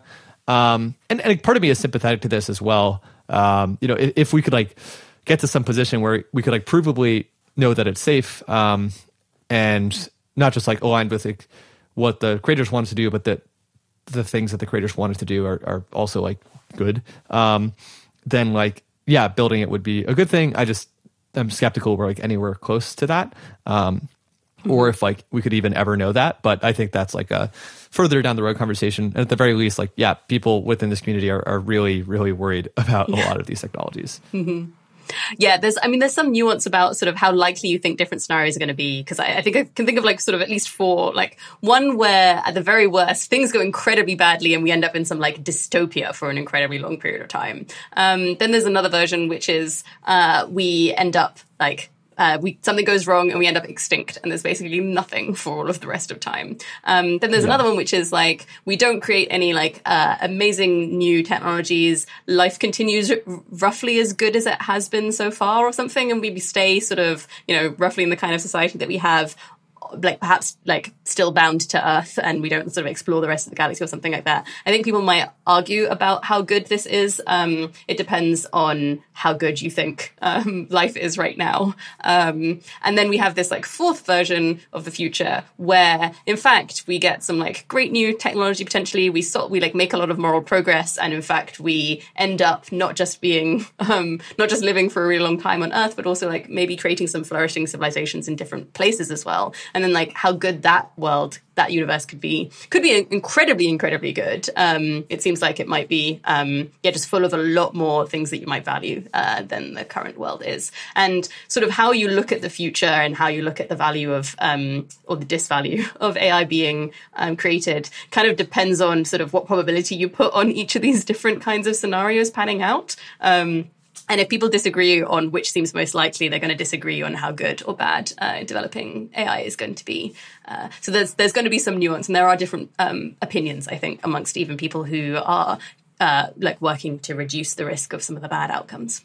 Yeah, yeah. It's it's funny you said four futures because there's a there's a book called Four Futures uh-huh. Uh, out from Verso, which is like by a by a socialist, um, and his four futures are communism rentism, socialism, and exterminism. Mm. And I think it's like two axes. I think one of them is like abundance, and then one of them is like your political affiliation. Um, so kind of like left, right, and then like how much material resource we have. So mm-hmm. like abundance, left wing would be like communism, like or uh, scarcity, left wing would be socialism, and then abundant capitalism would be like rentism, and then like scarce capitalism is exterminism.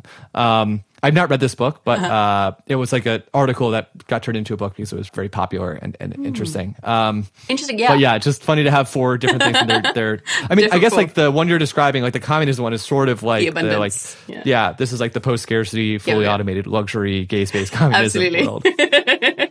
and in that sense, I think like leftists and EAs are are actually quite aligned in like what kind of future we want. Um, I think there are some like interesting questions of like population meta ethics that uh, mm-hmm. EAs engage with a lot, and like people on the left, I don't think have like thought about as systematically. Some have, of course, but mm-hmm. like just it's not a conversation that comes up a bunch. Yeah, yeah. I, I, mean, I, think that's like an interesting thing. This is the thing that I really, really want to hear more about uh, because I think a lot of people in the EA community spend a fair amount of time thinking about what would a good future look like, um, and uh, I think like the left often has a lot to say about how how society ought to be organized in the future and what would look good for that and what would look like bad. A lot of the effective altruist discussion includes kind of thinking about sort of how big the future should be and what, what, what good looks like there. And I think I am pretty interested in hearing a bit more from the left perspectives about, um, yeah, does it in fact seem like lots better if we could have um, not just people living like really happy lives on Earth, but also like on other planets? If that,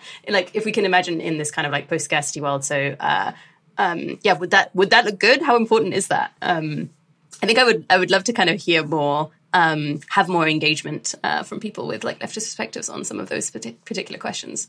Yeah, yeah, me too. And and I think this is a bit of a digression, but a lot of the criticism that I've seen of effective altruism recently, not just from the left, but just in general, is sort of like, here are all these problems with utilitarianism, or here are all these problems with like total utilitarianism. Mm-hmm. And like, isn't that crazy? Like, this binds you to these counterintuitive um, or seemingly bad uh, things that you'd have to do if you want to be consistent with this view. And I, I, feel like they're often either unrealistic scenarios or like, yeah, they seem not great, but then any other uh, meta ethical system like virtue ethics or deontology or average utilitarianism or mm-hmm. person affecting view, like like all these views commit you to certain positions that seem like weird or wrong or gross or whatever mm-hmm. um, at some like gut level. And I think it's just intellectually dishonest at, or at very least like uh, not very serious to to just say like, oh no, there are problems with this view, and like I'm not going to defend one myself because like oh that would be weird. Um, and yeah, this is just like a really frustrating conversation mm-hmm. for that reason. And then it also I think just doesn't engage very much with like, okay, you say that like a bunch of people motivated by utilitarianism or, or total the total view are going to do these like terrible things, and then you look at like what are people within the effective altruist or, or long termist community actually doing. Mm-hmm. And it's like, oh, they're saving like over 100,000 lives uh, and like fighting for, you know, farmed animals and making sure we don't all die in a cataclysm. Um, and then it just it just strikes me as like, well, you should look at like what people are actually doing. What what are the things that are are the outcomes of, of this people with this worldview? Um, and it doesn't look that bad. In fact, it looks like pretty fucking good to me. And uh, I don't really know like what your alternative system is that just like sidesteps all of these uh, objections. Mm-hmm. Yeah, the annoying thing about a lot of philosophy is once you start engaging with the problems with like one view, um, you end up finding there's some like impossibility theorem that like every view has some like fatal flaw to it right. or something. It's like deeply frustrating, I think. Um, uh, I think um, effective altruism is kind of unusual amongst social movements that it really quite seriously engages with uh, trying to get to the right answer on some of these different things and like like ethics specifically. And also acknowledges we can't possibly know what the with for certain what the like right moral view is like what is the correct thing. Um, but then it goes one step further and tries to say then okay so then what do we do in this state of uncertainty? And um, i think that's a pretty sensible thing to do is to try and like take seriously our views on these different issues and try and work out like um, given that we might be a bit uncertain between um, these different views and they would tell us to do different things like what is actually the most sensible reasonable thing to be doing here? Yeah.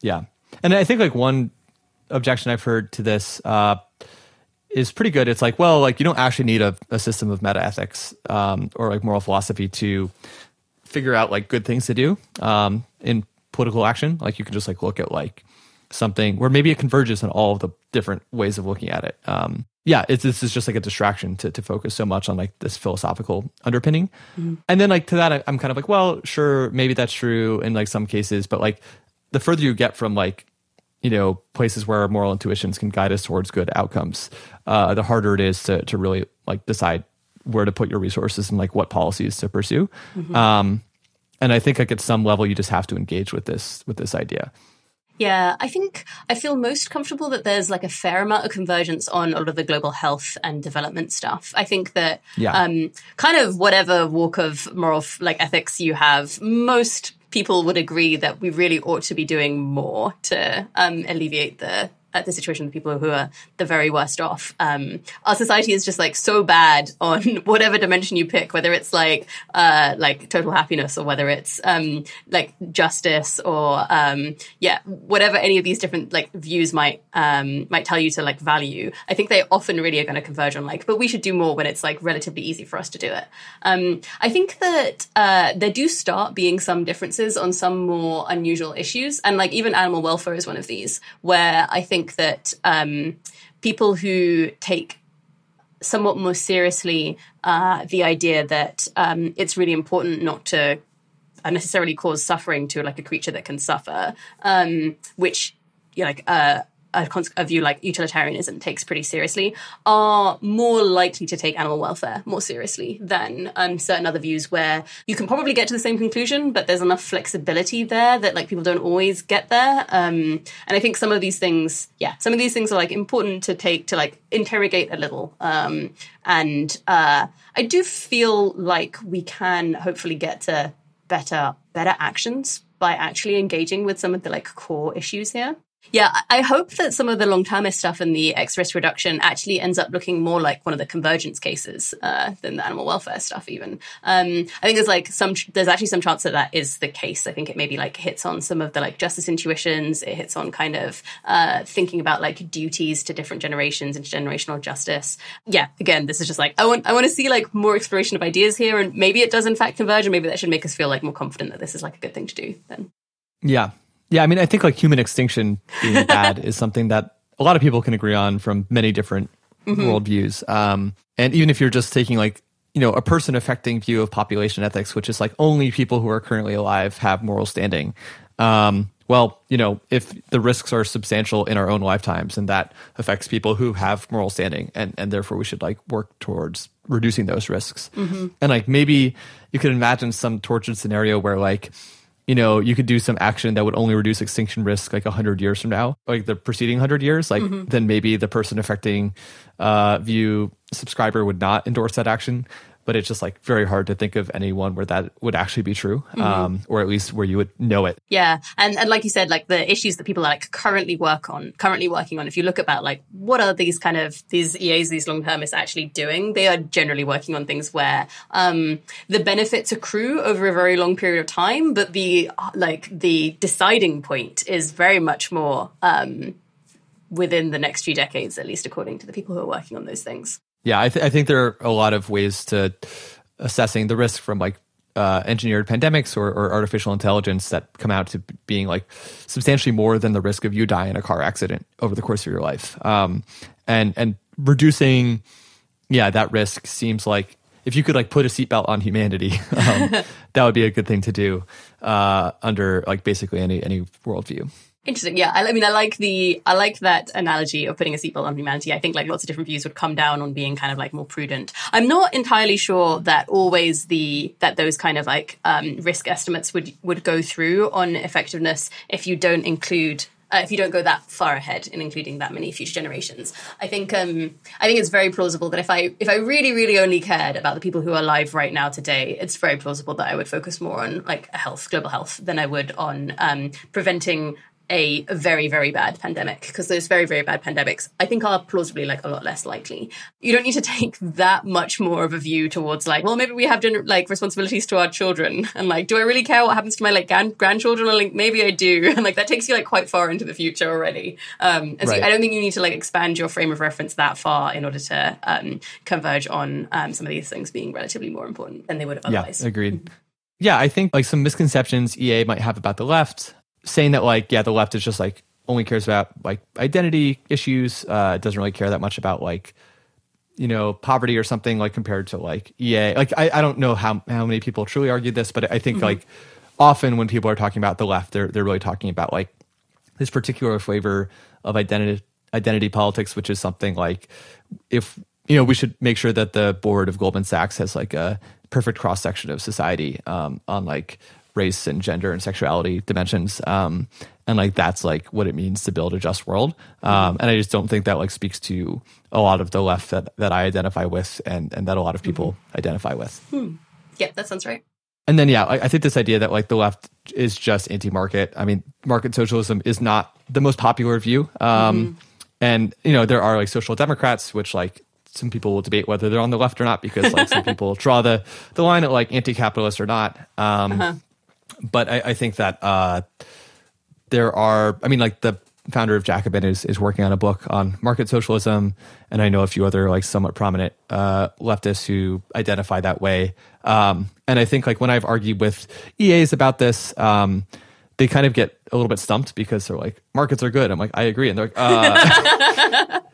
and yeah, I think it's something like I mentioned earlier. It's like markets contain price signals and their means of exchange, which are good, mm-hmm. uh, but ownership is basically a result of like oppression in a lot of cases and just like hereditary lines. And so you look at a country where, like a Latin American country, where like 90% of the land is owned by like 10% of the people.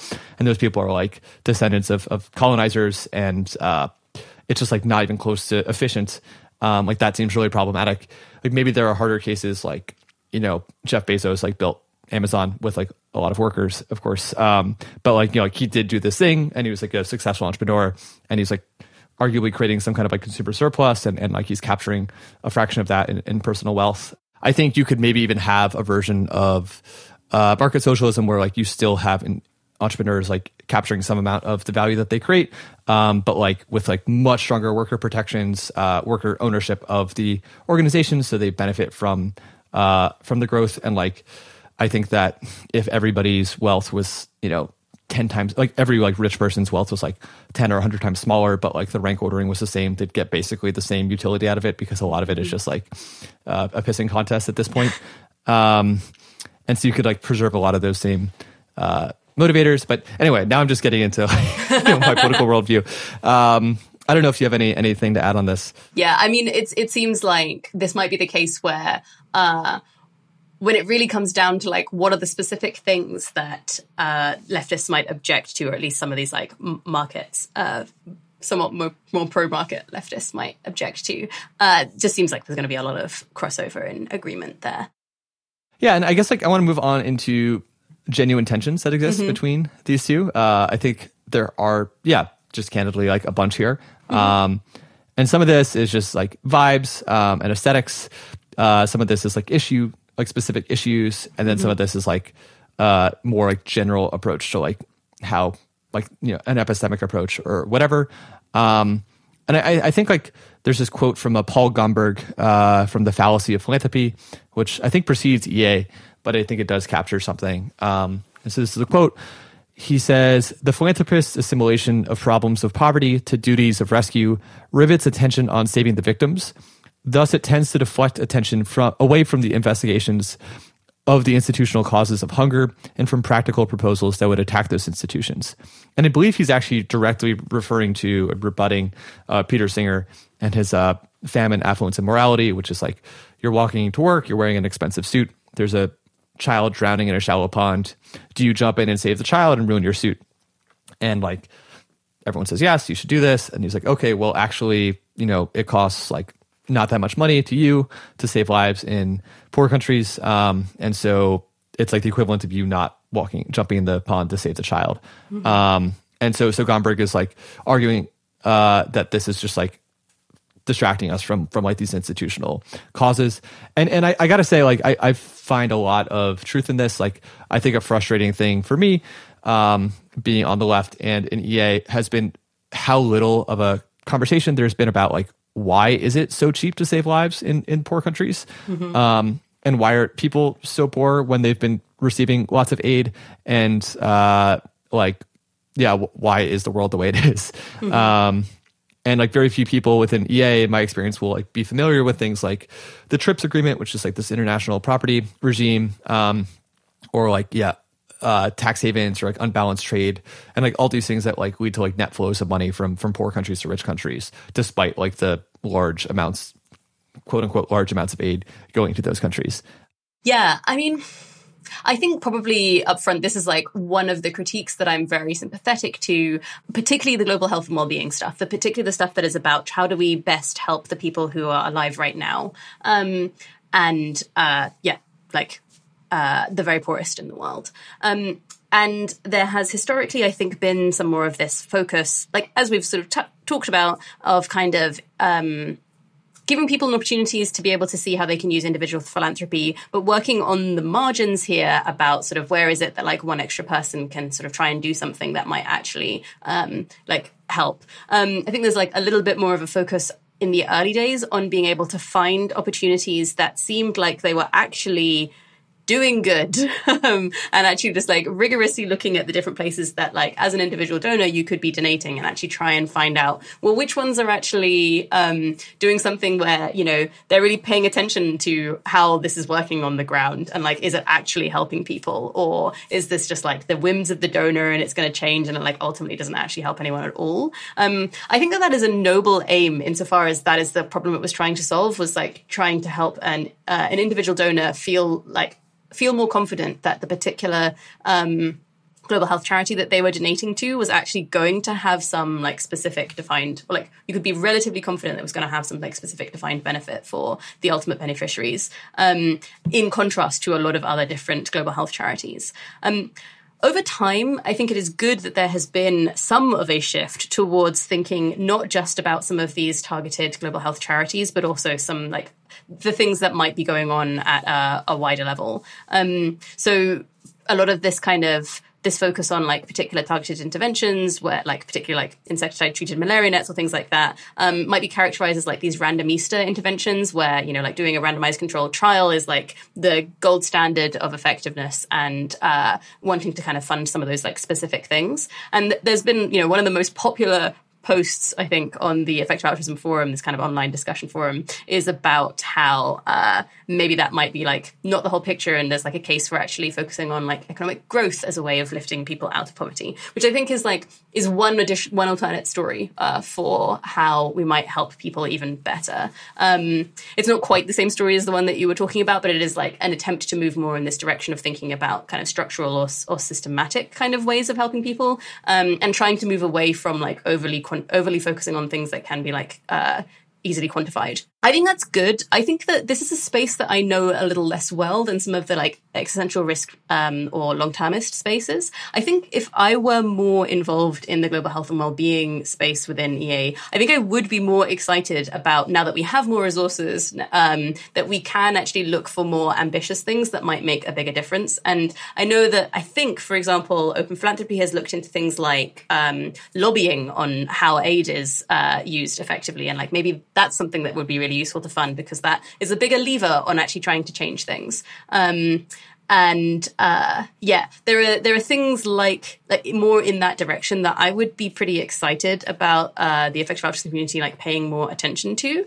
I feel underinformed on some of this to some extent, but I think I probably don't believe in the same way that I did kind of ten years ago that like the most effective thing to do is to donate to some of these like uh, GiveWell recommended charities if your goal is to try and help the the people who are the very worst off. Yeah, yeah, no, I, I think that makes a ton of sense, and and I agree that this this bites. Um, I do think there have been some cool ideas um, from the EA community on this. Um, one was a, a, forum post about tax havens and and cracking down on, on tax avoidance um, mm-hmm. internationally could be com- cost competitive with uh, GiveWell charities, and I think mm-hmm. it makes like a pretty strong case, and it was like well received. I, I don't know if this led to like an organization or, or funding, um, but I'd be excited to see more ideas along those lines. Um, basically, yeah, like poor countries have less means of enforcing um, their tax codes, and means that the wealthiest people in those countries and, and companies like can hide their money elsewhere, mm-hmm. and it just like doesn't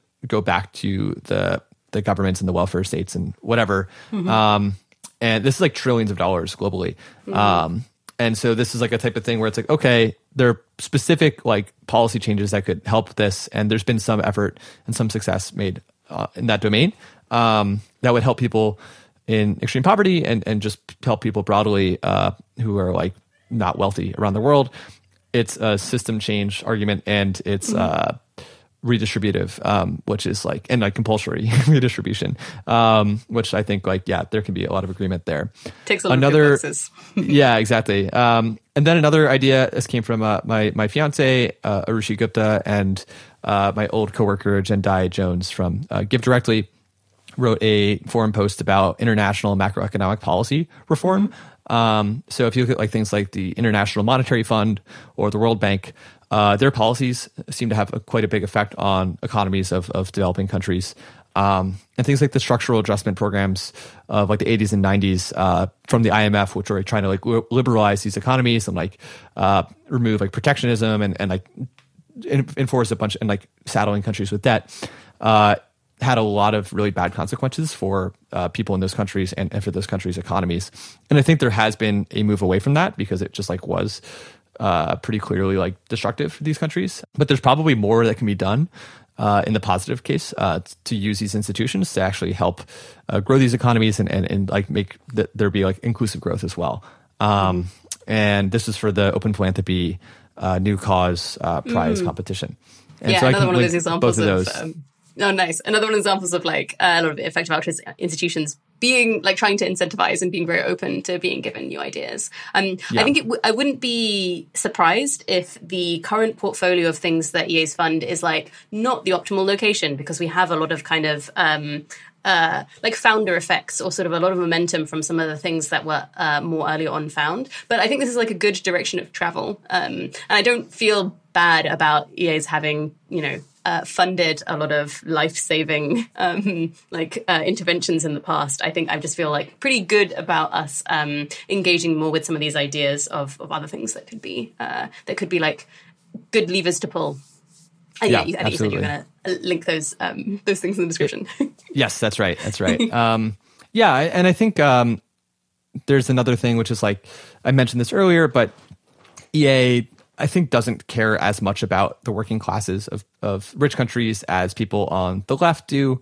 Uh, which is not to say that like EAs don't care about these people. They just be like, mm-hmm. well, like there are more people in extreme poverty, or like we can help them more easily to a greater extent, and they need the help more. And so we should focus our efforts there. Whereas, like you know, uh, an American socialist might spend a lot of effort on like lobbying for like Medicare for all, um, mm-hmm. or uh, the the PRO Act, which would like help people unionize more effectively. And mm-hmm. like, I think there are really good reasons to argue for both of those things, um, both because they could help a lot of people and because they would be good politically, like they would help you know your side win more elections. Um, mm-hmm. They would be like popular uh, if implemented, I believe. But like increasing the foreign aid budget or something uh, by like like doubling it, which would be like you know maybe as likely as getting Medicare for all to pass. Like I, I don't know. Uh-huh. I think they're both like pretty hard things to do. Um, the EA might be a, you know that would actually help people even more um, if that money was just like used in a good way. Um, and yeah, so I don't know how you think about this. Yeah, I think that. Uh, so I very much feel extremely mad about the inequalities in the country in which I live. Um, like this is like a, a thing that I think is yeah, I think it's like very good and reasonable to uh, to want to improve the like the injustices or sort of like alleviate the injustices that you see around you.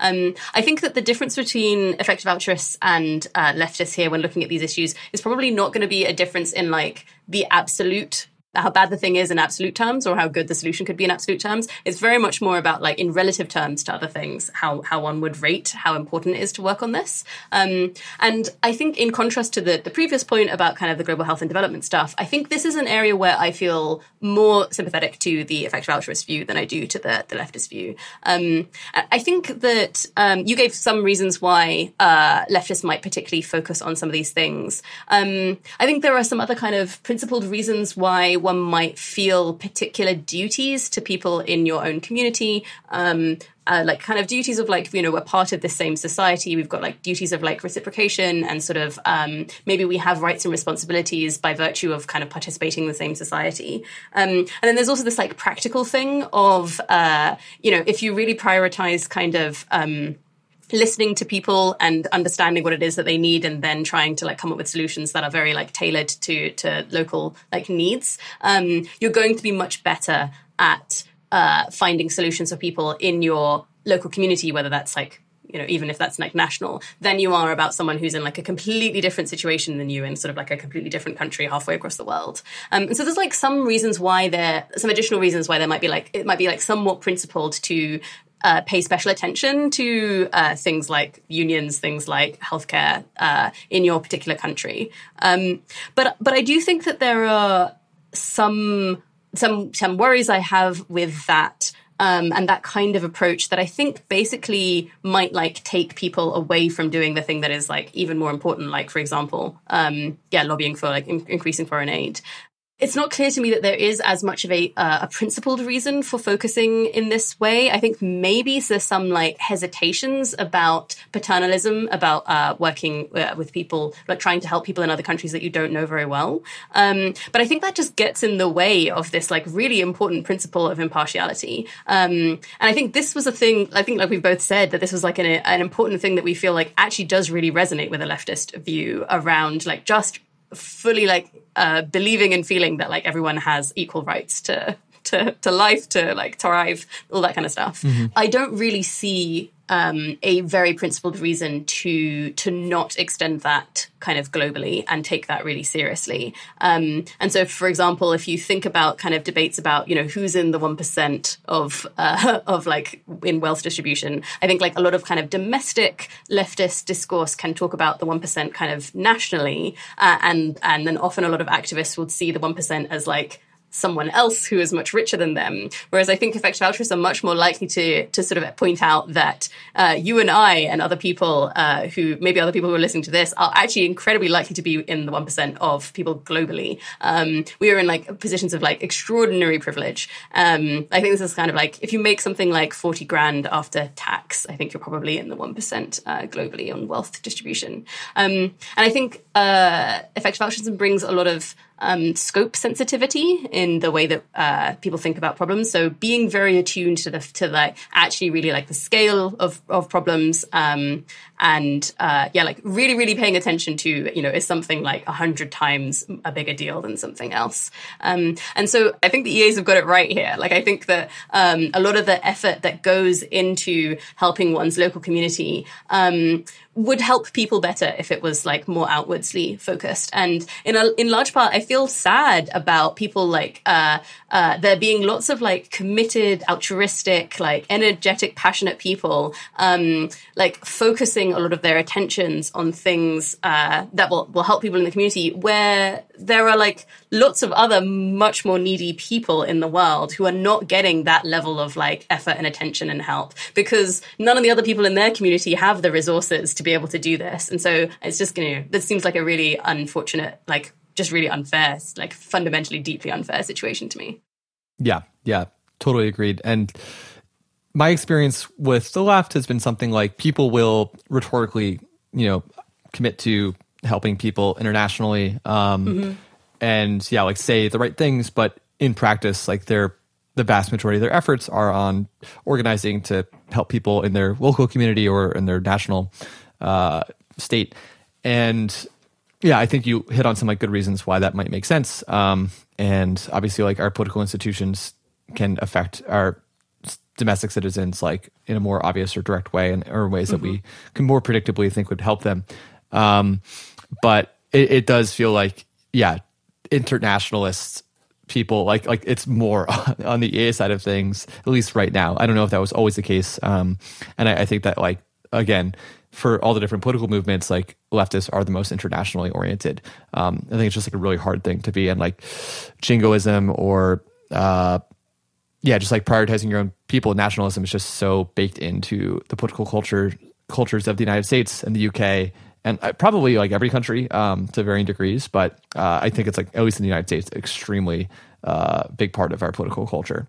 Hmm. Yeah, I think I think I've always, I guess, like at least my leftist journey has always been like uh, to be very suspicious of uh, nationalism and the like artificial divides that it like um, brings between people and yeah i don't know like very feels very strong to have like kind of solidarity with um, people kind of globally is like a very strong kind of like uh, leftist view. I think like a lot of historical leftist writings you know are are very global in scope are thinking about um yeah and and like applied across kind of yeah people are thinking very much across like uh, what, what would be like best for for the whole world.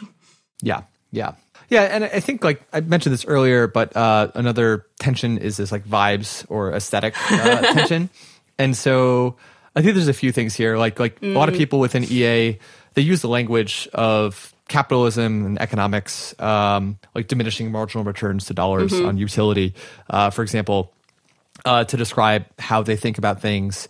And there's this like yeah quantification uh, that is really a big part of how EAs think about um, global poverty interventions, how they think about animal welfare, existential risk. Like the the actual numbers matter quite a bit, and mm-hmm. I think like this doesn't sound similar to how a lot of people on the left talk about things, which is like to frame things more in terms of like justice and like right and wrong, um, mm-hmm. and our like our duties to one another.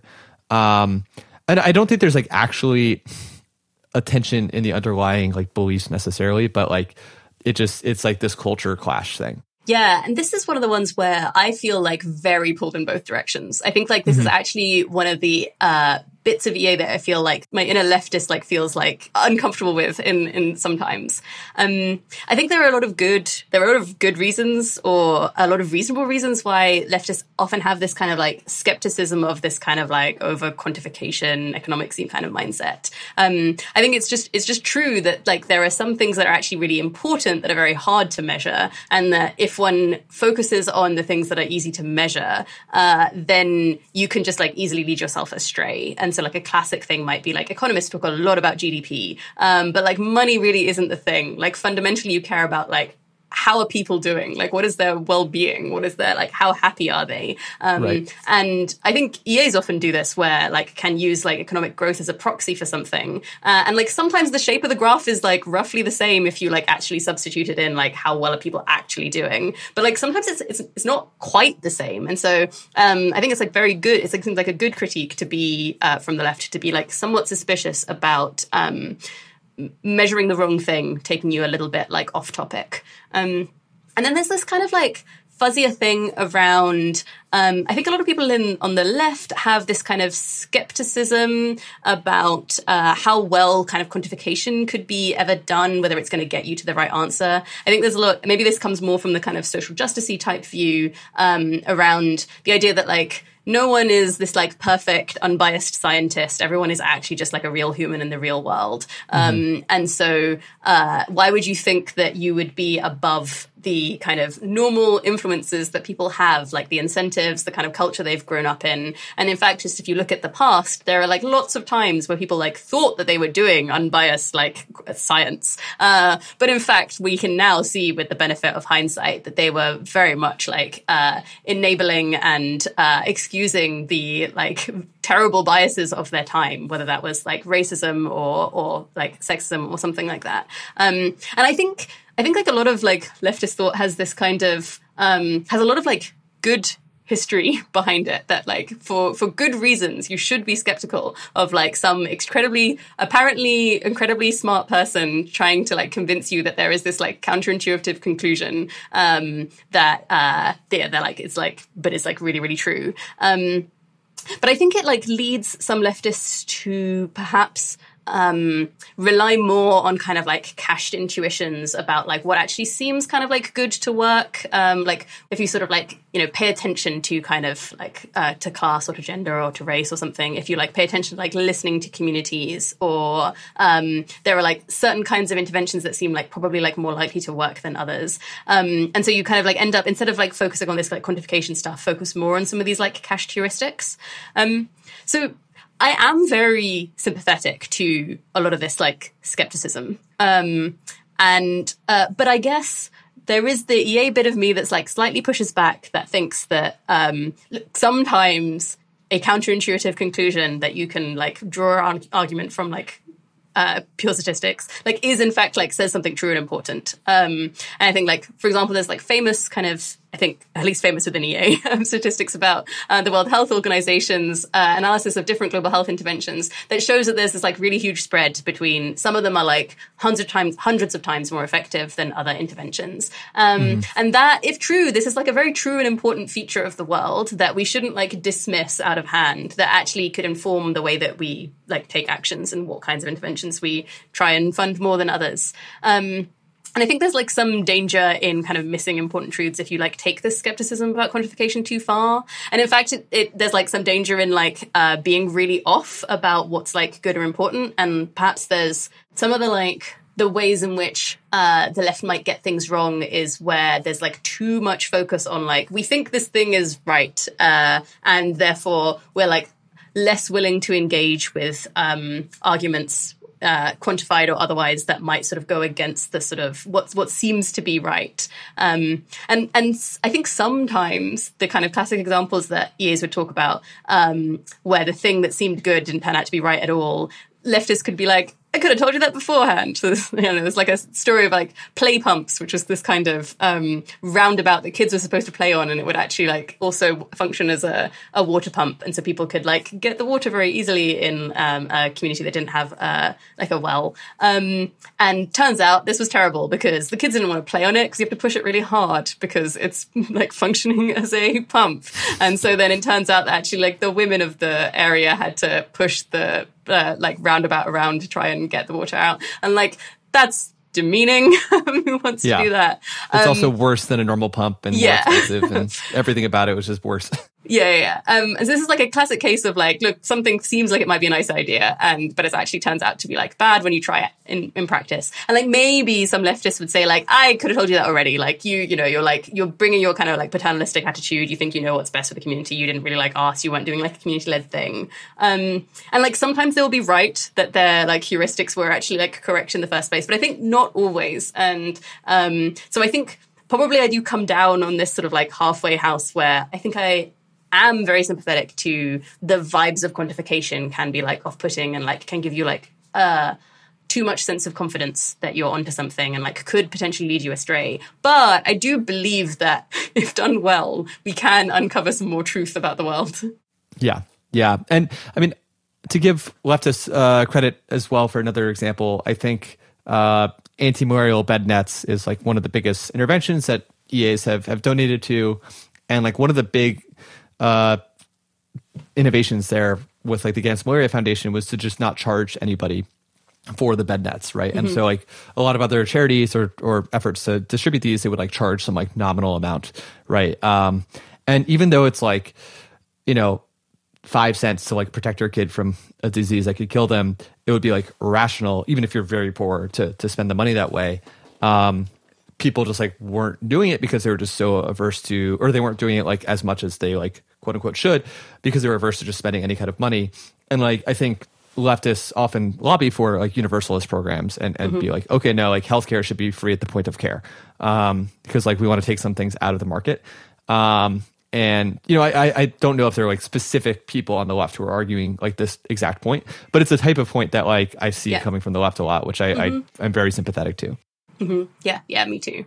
Um, yeah, and I, I think that there are I mean, I think that the left is often right about the, often correct in the sort of, uh, the principles that it might have about, you know, like taking, like, I don't know, due concern for the people who are the worst off, but then also, um, like treating people with like dignity and respect and, and whatever, any of these kinds of, um, uh, like principles, um, generally seem to be correct. But I think in hearing some, um, particularly in hearing people's, critiques of EA. I think that um, sometimes this can go a bit too far, and it can it can feel like uh, yeah, it can people can end up concluding things like, look, there's no silver bullets. Like none of this stuff works that well, better than anything else, and we should just like kind of, you know, the best that we can do with aid is kind of is I don't know, just do some like random community led product and and see how it goes. And I think that's probably like too pessimistic a conclusion. I think like probably like some quantification can help us here.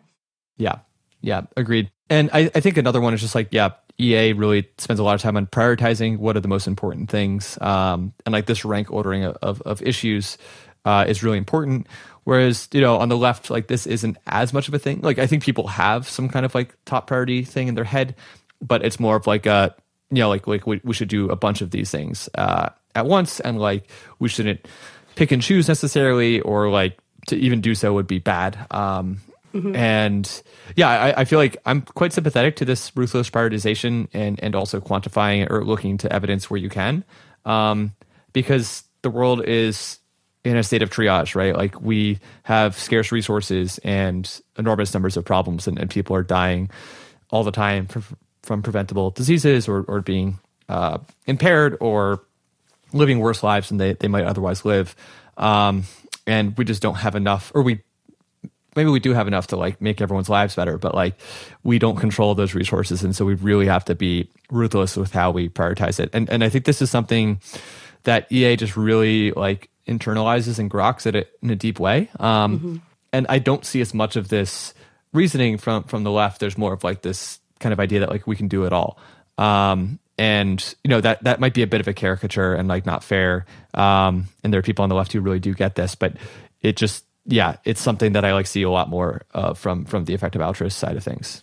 Yeah, that sounds right to me. I think like I can't think of any other kind of community or uh, set of ideas that emphasizes prioritization in doing good, uh, like EA does. It sort of feels like it's kind of one of its most core um, features of its approach that makes it distinctive.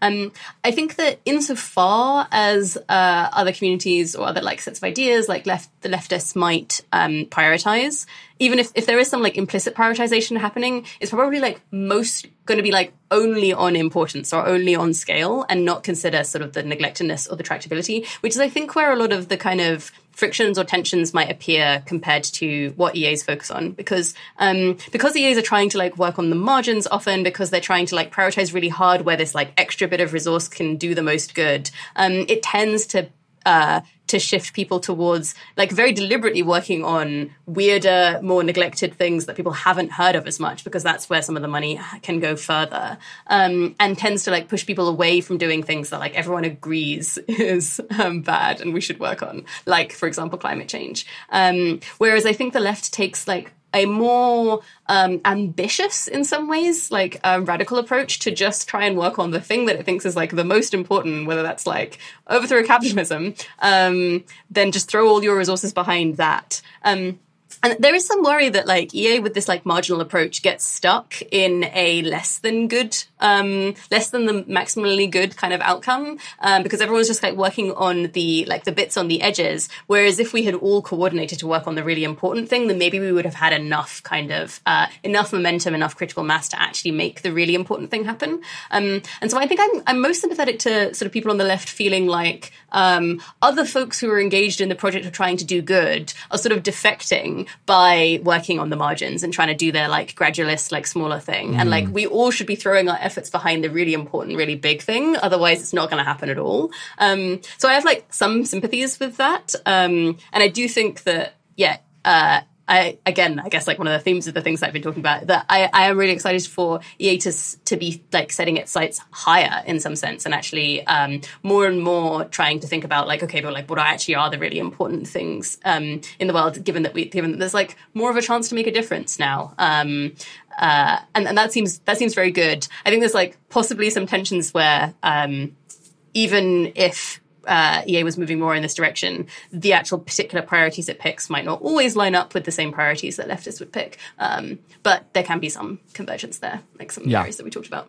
Yeah, no, I, I, I like that defecting framing. That's that's very interesting. Yeah, I, I do think something that the left does well, and I think like EA does less well, is uh, being ambitious. Um, and so, like if you look at Bernie Sanders' 2016 campaign, uh, it was like wildly improbable, right, that this guy who's like an out Democratic Socialist is running for president and almost winning the nomination. Um, and the, the fact that a Democratic Socialist was even a U.S. senator in the first place is like pretty pretty crazy, given mm-hmm. like how bad of a word that that has been in American politics for for so long. Um, and his campaign, yeah, was really you know radical and ambitious, and uh, it kind of moved the entire country, I think, to the left. Um, was the Democratic Party in 2020. A lot more people sounded kind of like Bernie in 2016. Um, you know, whether they actually would have done it is a whole other question. Um, but it was like this, yeah, really like improbable thing that happened. And then within EA, I think like this comes up the most on the AI uh, conversation, where people, a lot of people will agree that like it would be good to slow down capabilities research um, in artificial intelligence because that will just buy us more time to figure out how to align it to human interests. Mm-hmm. Um, and like a lot of people agree that this would be good, but then they think like there's nothing we can really do uh, to actually make this happen. Um, whether it's like lobbying the companies themselves or lobbying governments or lobbying like uh, international organizations. And I'm just like, like Eliezer Yudkowsky, like one of the early, you know, people on AI is like so doomer about it. And it's just like this impoverished political imagination. Um, in a world where like you know slavery ended, uh, yeah. even though it cost Britain like five percent of its GDP or something, um, and uh, the Russian Revolution happened. Like whether or not you think it's good, like like it was like a crazy thing. Extraordinary things have happened. Yeah, yeah, yeah, yeah. And you know it's so early. Like I think this is just getting traction within effective altruism and, and beyond that in the last few years. And I kind of think that like a few thousand people who are really dedicated with like tens of billions of dollars can actually do a lot, um, especially if the arguments are good. And I, I just get like frustrated and like I want to shake these people and be like, like, look, if you actually think this is the end of the world, um, you should at least try first off. But also, yeah. like, it's not that crazy to think that like with a lifetime of effort, you could actually move the needle on this in a, in a real way. Yeah, I, I, I, would definitely have brought up that same example um, as well around AI. I, I think I, I, completely agree with you here that I do worry that EAs often, when thinking about a problem, are too willing to take uh, current players as fixed and mm-hmm. uh, do some like multiple level of game theory and sort of like very plausibly accidentally argue themselves into doing a like not the best thing because they're taking the the board as like too fixed when we can just like change the game uh, a bit more if we were actually more um like were more radical about it um I think that some more of this thinking is coming through when people are thinking more about like long termism. Um, Will MacAskill's new book, What We Owe the Future, like draws like uh, he's very inspired by the abolitionist movement and is very interested in like value change, for example. Um, yeah, I would be pretty excited to see more in this space of thinking bigger and sort of being able to change some of the like, yeah, uh, not arguing oneself into like a, a corner and actually just like uh, going full heartedly for like what actually seems like the overall best solution rather than like the next best one we sort of think we might be able to get away with or something. Especially if you think the gulf between the best and the next best solution is is orders of magnitude difference. yeah. Um, yeah, yeah, Sorry. The like half laugh there was like a, a slightly like worried laugh about potential outcomes around AI. yeah. Yeah. Ha ha ha. Oh, no. uh, yeah. And I think uh, this segues to another point, which is like confronting power versus trying to influence power. Um, I think the left is like much more comfortable like taking this adversarial, confrontational approach towards people in power and powerful institutions, whereas EA is like a lot more like, well, like how do we influence them? How do we like get people in those institutions to point them towards better outcomes? Um, and you know, part of me is like thinks you need both. Um, I, I do, you know, I, I I worked at, you know, as mentioned at, at McKinsey out of school, and I thought that I could do some good like internally while also like building some career capital. And I, I was able to like suggest a behavior rewards program in a you know prison that like ended up being implemented. Uh, and I did that when I was 21 years old, and like that was like a very cool, impactful thing that I was able to do. Uh, but then when I came back and worked for a federal agency, and Trump became president, you know, my degrees of freedom were very limited, and I felt like I was just like contributing to a, a, a bad thing, and I had like mm-hmm. this like, "Are we the baddies?" moment. Um, and yeah, I, I, think like you can easily just become part of the system that you are trying to change um, by trying to influence it, and at the same time, uh, spending all of your time just like yelling at the people in power and, and powerful institutions might just not get you to the outcomes that you want. Um, and so I'm curious about how you think about this uh, this distinction.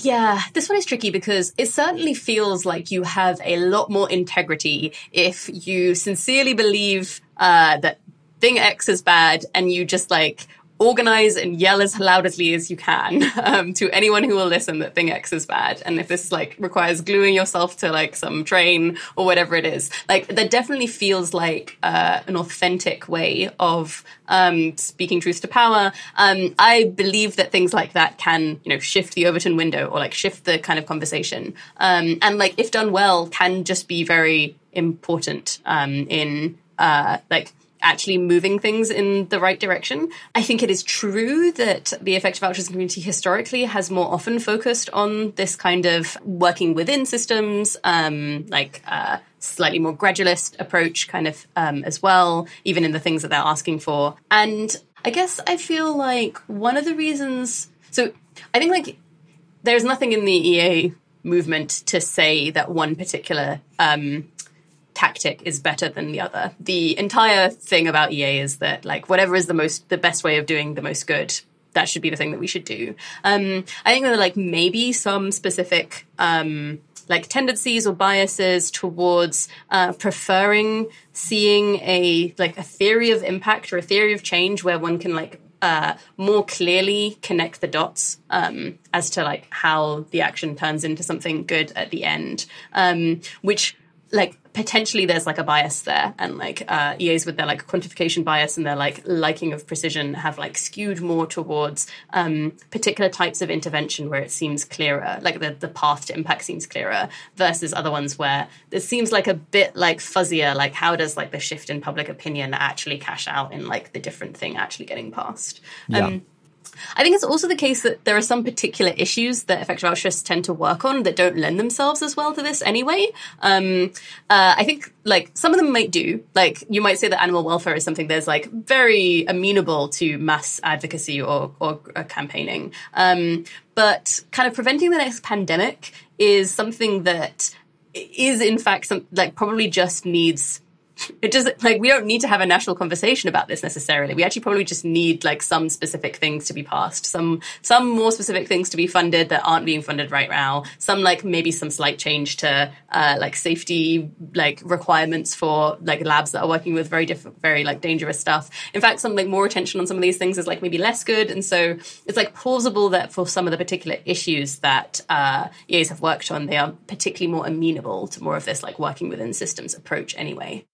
Yeah, I, I definitely agree that it varies a lot by issue. Um, I would push back a bit on the bio example. Uh, I think there are a bunch of things where it's just like, yeah, like there's a smart kind of like wonky techni- technical solution that will help a lot. Um, but for something like gain of function research, which is you know this effort by scientists to collect diseases found in nature and make them more lethal or transmissible to study evolutionary pathways to better predict uh, what will be dangerous. But in many cases, just like ends up making more dangerous diseases that will like almost inevitably leak at some point from a lab, uh, given how often lab leaks happen. You know, that's the type of thing where if the United States public were polarized against gain of function research, that feels good to me um, mm-hmm. in, in, a way that like if they were polarized against uh, factory farming would also feel good to me but I don't necessarily want it to be like we're all fighting over like metagenomic sequencing or something.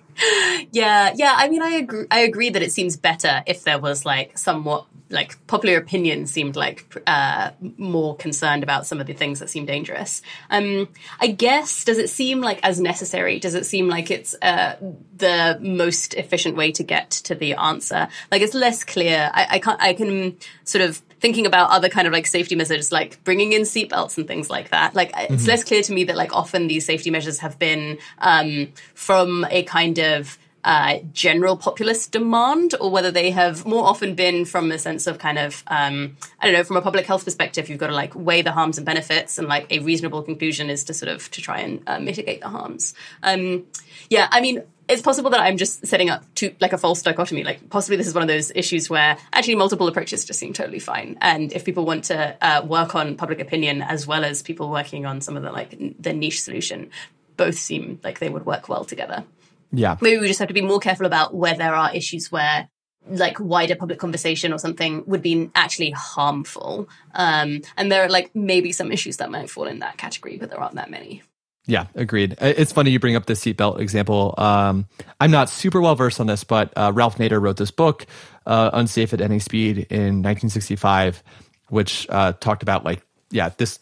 I think there's a through line from this book towards seatbelts uh, being implemented in, in cars. Um, but I think it actually started like this kind of movement towards oh, towards okay. this effort. Yeah, so it's like it's yeah, like sort my, of my picked a very yeah yeah my picked like a terrible example here um, that in fact proves your point. yeah, I mean I I uh, I don't know exactly what like the mechanism was, but I, I, believe it was something like Silent Spring, where it's like this book comes out, it galvanizes a bunch of people, they call their Congress people and senators, and then like change happens. Um, and you could also imagine like you know pandemic prevention, like fun pandemic prevention is like a slogan that uh, I think if like a thousand people had signs that said some variant of that in front of the White House or in front of the Capitol or something uh, tomorrow, like that seems like a good thing to me. Um, because it's just like, yeah, we just need to actually spend money on this. Uh, and like mm-hmm. the way we spend the money, like maybe the protesters don't have views on, um, but like there are people lobbying for this and have like a bunch of good ideas there.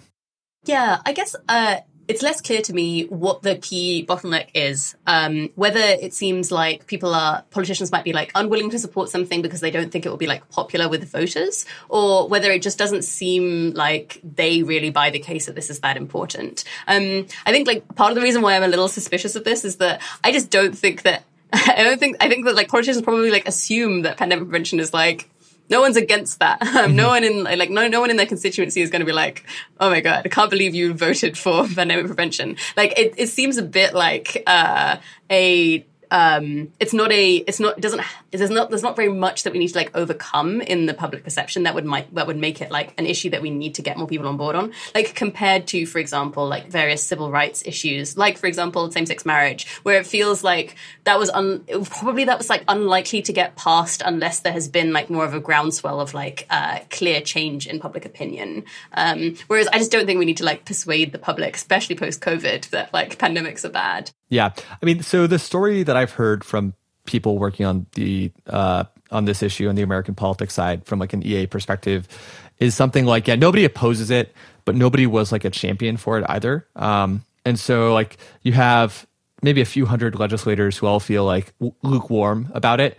Um, and then when there's like, oh no, this bill is too big, like there's too much spending, we got to cut something. to get cut. Yeah. There's like people who are like, oh, like this military base is in my district and like this is a source of like 500 jobs for my constituents. So like I'm going to fight tooth and nail to keep it. And there's no equivalent person for that uh, on pandemic prevention.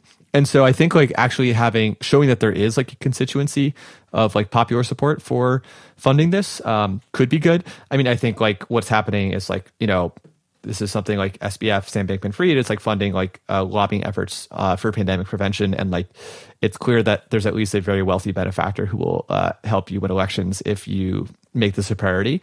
Um, and so a, bunch of those people are now going to be in Congress, and we'll see. Like, like if if it turns out that like that was the the blocker, now you have like 30 champions or whatever who are going to be in the next session who will fight for this and we'll actually see tens of billions of dollars spent on preventing the next pandemic. Yeah, I, I, guess one other thing I would throw in here, which I, have only read like one article about, is the uh, theory that um, sometimes making issues more well known makes them more polarized is actively unhelpful for right. uh, it being possible to actually get something passed. I think this is like the s- secret Congress theory, something yeah. like that. Um, I don't feel sufficiently informed to like have a very very strong opinion on like when this bites and when this doesn't bite, but um, I guess that that's like a reason that I can imagine, I certainly can imagine like a lot of EAs thinking very hard about whether this applies or not in a way that, um, to bring it back to like EAs and, and the way that leftists might think about this, I think it seems like very unlikely that leftists would, um, take that as much to heart in planning strategy. Um, in part, I guess coming back to this thing I was saying about like, um, the integrity of actually just like speaking truth to power, saying the thing that you believe, um, and not kind of compromising by sort of uh, doing too much kind of strategizing uh, around how to actually get the thing passed. Yeah, yeah, no, I, a secret Congress. Yeah, the thesis is like Congress actually does a bunch of things every year, uh, but you don't hear about them, and it's because you don't hear about them that they actually get done. Um, and the idea is like the bully pulpit of the presidency is actually often bad because uh, say there's some issue where like 60% of Republicans support it and 60% of Democrats support it um, in Congress, and then the Democratic president talks about the issue, and then like more Democrats support it now, but then Republicans stop supporting it because it's like become like part of the the, the culture war, or whatever, like the the active mm. left right debate. Um, and so yeah, I, I think maybe I'll, I'll like revise my previous statement. Like if if the people lobbying for funding pandemic prevention were like not partisan coded somehow, um, then like maybe that's just good. But in all likelihood, they would be uh, partisan coded and probably Democrats. Like I, I don't know. Like it just isn't really that much of a live issue. It seems so. It's like hard to say. Mm, yeah, I mean, I don't know if I could have necessarily predicted which way partisan lines would have fallen on the COVID response, but it does now seem like it would be more likely for Democrats to be more in favor of um, more pandemic, more expert-led pandemic prevention type uh, measures. Right. Yeah, and something you said there, I think, gets to another uh, distinction, which is like the left cares more about expressive value, uh, I think, and then EAs care more about like instrumental value. Um, and so, what this might look like, I mean, you'll hear like these arguments about like purity politics, right? And like we can't just expect all of our candidates to like co-sign every good position because some of those positions are unpopular, and like expecting that level of purity um, might just be like like electorally uh, disadvantageous. And so, uh, like Democratic Socialists of America, like the largest like socialist organization in the United States, um, to get their endorsement, at least in New York, a candidate has to like commit to a bunch of positions um, on like a, a, a form, and a bunch of these positions are like politically probably not that popular. So, for example, like even if you're running in like a predominantly like Jewish district or something, if you want the DSA endorsement, you'll have to commit to like calling Israel an apartheid state or, or something like that, um, which is like very important to a lot of people like in DSA. Um, but it's like this, it's the maybe the ultimate like expressive value thing where it's like, okay, like now like the most left wing candidate is just not going to win this district because like maybe it's just a case where like you're going to have a Zionist in the seat. Do you want one that's like a left Zionist or a like centrist or right Zionist? And like that is something where like at least DSA is just not going to endorse and, and put their efforts towards that. And like maybe that's good. Like maybe like I, I think there is actually something to be said for just having uh, a very strict like set of criteria. And if you don't meet the criteria, you don't get the support. And like DSA, you know, a few decades ago, I think was just like endorsing um, like centrist Democrats or something like uh, for for president, and because like they were just another democratic organization, and that they they didn't have any power really, and so now they actually can like move candidates by being like like look like we have lots of people, we can knock doors, we can help you win, but you have to like actually do what we want. Um, mm-hmm. And there's something like yeah valuable and admirable to that, but like occasionally it just seems like okay maybe you're just like limiting your your effectiveness. Whereas like EA is like much more like, okay, like what do we do? Like we don't if we have a candidate like, you know, are we going to make them commit to something that will make them lose the election? In that case, like let's not do it. Yeah, I mean, I think these kinds of questions of like integrity versus compromise to try and do realpolitik, to try and like uh, trust that you're going to be able to do something even more valuable in the future. These are all just like really hard trade offs and like hard judgment calls often to make. Um, there is often a temptation on the case by case basis to, to, to sort of make more compromises, but then one should also be aware, and I think most people like always are aware that like uh, that can go wrong if you like always keep compromising and like never in fact, uh, never in fact cash in, never in fact like do the thing that is actually really valuable in the end. Um, there are all these like ripple effects of uh, if you're not a person who has like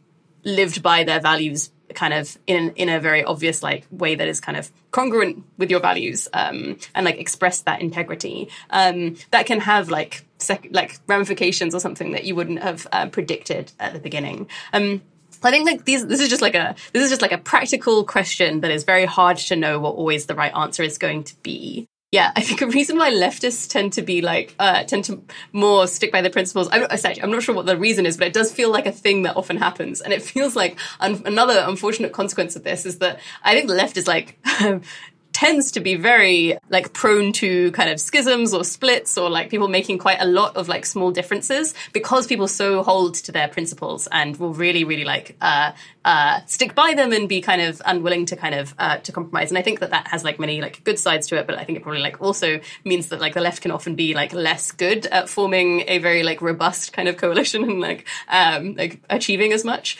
Um and then uh, I think a, a reason why uh, people involved in the effective altruism movement might be like particularly more likely to play the game a bit more, quote unquote, is I think that effective altruism tends to place more weight on like eventual outcomes being the important thing. Mm-hmm. Um, and so, uh, like uh, a focus on what's actually going to like achieve the thing that we think is really valuable. Um, and I think I don't mean this in the narrow sense of uh, what's going to achieve me getting elected. I do mean this in the broad sense of like what's in fact going to make the world better. Uh, and so it would include consideration of all of these like integrity aspects and like the second order effects and like what happens if someone else finds out later and you get some exposing. All of that kind of stuff is supposed to be taken into consideration when one is thinking about um, what's actually going to make the world better. And So it's still a hard choice but I think it uh, at least probably like um, releases people from the uh, like a strict rule on uh, one must never play the game at all or something.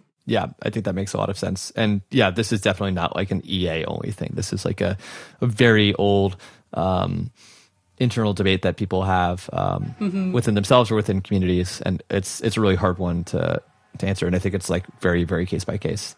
Yeah, and I guess I want to we we have to talk about climate change um, uh-huh. because I think this is yeah this might be like the biggest um, point of tension in practice between like EAs and people on the left. Um, when you talk about like the long term future and our children and grandchildren, etc., more often than not, people will talk about climate change in, in the next breath. Um, and it's it's a tricky one because um, climate change, I think like basically everyone within EA agrees that it's caused by humans, um, that it's bad, it like has bad effects mm-hmm. that disproportionately hurt uh, people in poverty, uh, people of color, and future generations. Um, but it is also the case that like it's not one of the things that like 80,000 Hours recommends people work on. Um, it's not something that is like super commonly worked on within EA. Like I know plenty of people in EA who are like climate focused, to be clear.